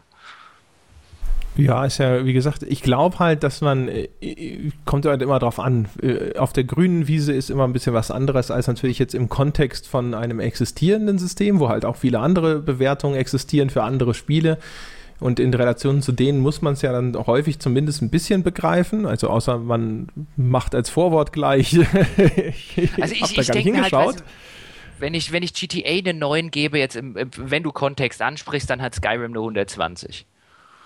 Und ich bin noch nicht mal der weltgrößte Skyrim-Fan, was das angeht. Also ich finde auch im Kontext zu anderen Neuner-Spielen ist das never ever eine 9. Ich weiß gar nicht, warum du Skyrim da äh, immer so groß hervorhebst. Auch Skyrim, also Skyrim habe ich zum Weil Beispiel Skyrim tatsächlich in sogar. Hinsicht das bessere Spiel ist. Skyrim habe ich sogar de facto keine 9 gegeben. Ja, du hast ja auch keine Ahnung, eine 9 zu geben und Skyrim keine. Äh, genau. Aber bevor wir da jetzt irgendwie ähm, äh, uns jetzt noch weiter verrennen, ich glaube, wir sind auch schon äh, ja, wir sind am Limit. Du bist, du bist äh, wir sind der bei Time fast anderthalb Stunden. Du machst hier das Clock Management, würde man der NFL sagen. Den Timekeeper, würde man im MMA sagen. Ja. Oh, Timekeeper, bla. Ähm, gut, äh, womit, womit wollen wir denn unsere Hörer entlassen, außer bevor du jetzt dein, äh, äh dein Abschlusssprüchlein mit den fünf Sternen und äh, wo wir überall unterwegs sind und so weiter äh, sagst? Äh, also ich finde es scheußlich und du nicht ganz so. Nee, ich finde es ja quasi die Too Long Did Not Read Variante. Ja, also ich finde es ja durchaus sehr gut. Ja, äh, wie gesagt, also wenn wir jetzt, jetzt äh, wie gesagt, über eine Wertung sprechen, die jetzt völlig äh, dem Kontext aktueller sonstiger Bewertungen enthoben ist oder sowas, dann müsste ich nochmal ganz in mich gehen oder sowas, dann wäre das nochmal ein bisschen niedriger, aber so im, im Vergleich zu dem, was sonst für Spiele kriegen, würde ich schon auf jeden Fall eine hohe 8 sagen. Und ansonsten würde ich würde mich interessieren, erstens, äh, hat es denn gefallen, die Menschen, die auch damals auf unsere Frage, ob sie sich eine Meta-Folge wünschen, ja gesagt haben? Ist es das, was ihr erwartet habt? Wollt ihr mehr? Welches Spiel sollte denn zum Beispiel noch eine Meta-Folgen-Behandlung bekommen? Bitte sagt Tomb Raider. Andererseits. Also du meinst das Remake. ja, genau. Ja. Wobei natürlich, eigentlich haben wir das schon erledigt. Es gibt eine Folge, äh, die wir schon aufgezeichnet haben. Da reden wir äh, insgesamt äh, im breiten Kontext über Moral in Spielen. Wir vermuten, dass wir jetzt tatsächlich diese GTA-Folge vorziehen. Äh, wir sprechen in der Moralfolge, glaube ich, aber auch dann wieder von einer GTA-Folge in der Zukunft. Das wird ein bisschen verwirrend, aber. aber auch nur für, für Hörer, nicht ja, für uns. Nein, obwohl wer weiß, ey, für uns. Ich habe ja auch schon mal eine Folge hochgeladen mit der Nummerierung 20, obwohl sie dann als Folge Nummer 18 erschienen ist und die Leute, haben, die es runtergeladen haben, haben gefragt, was ist denn das? Ja, so kommt sowas dann zustande. Genau, aber äh, wenn, wenn euch das gefallen hat und ihr andere Titel euch wünscht, dann sagt Bescheid in den Kommentaren. Ich erinnere daran, wir sind zu finden unter auf einbier.wordpress.com. Äh, Wenn es euch gefallen hat, ist es übrigens auch ein hervorragender Grund, um auf iTunes die berühmte 5-Sterne-Wertung für uns abzugeben. Wir haben immer noch nicht genug. Äh, ich glaube, da fehlen immer noch mindestens 400 Stück oder sowas, um äh, Stay Forever bei den Bewertungen wenigstens zu überholen, geschweige denn bei den Abrufen. Also es liegt viel Arbeit vor euch. Ja, das ist euer Job, das mit diesen Sternbewertungen. Damit haben wir nichts zu tun. Wir bewerten uns ja nicht selber. Wir sind ja anständig. Das heißt, das ist eure Aufgabe. Ja, und äh, da ist, äh, da hängen wir dem Zeitplan so ein bisschen hinterher, meine Damen und Herren. Also, ne? Mal ein bisschen die, die Schulter ans Ruder und vorwärts. Ja, diese Galeere soll pünktlich nach Rom. Genau, das wäre es ansonsten, glaube ich, für diese Woche. Ähm, ich äh, erzähle nochmal ganz beiläufig, dass wir auf diesem Ding namens Stitcher.com sind. Ich glaube, es war ein riesiger Fehler. Ich, da habe ich mich von irgendwelchen US-Podcasts auf so ein komisches Hipster-Portal äh, leiten lassen, das in Deutschland keiner nutzt, aber im Moment ist es noch verfügbar und das bleibt jetzt auch so, weil das kostet nichts. Ähm, ja, ich würde sagen, das ist alles, was ich derzeit zu sagen habe. Vorschläge für zukünftige Themen, egal welcher Art, bitte auch in die Kommentare und Fragen allgemeiner Art, damit wir vielleicht irgendwann wieder mal eine Leserfragenfolge zustande kriegen. Und Hörer. das wär's. Ne, Leser, Hörer. Hörer, ja, auf, ich, auf dem Blog Leser. So. hm. Na gut. Na? Genau. Also dann, bis nächste Woche. Ciao.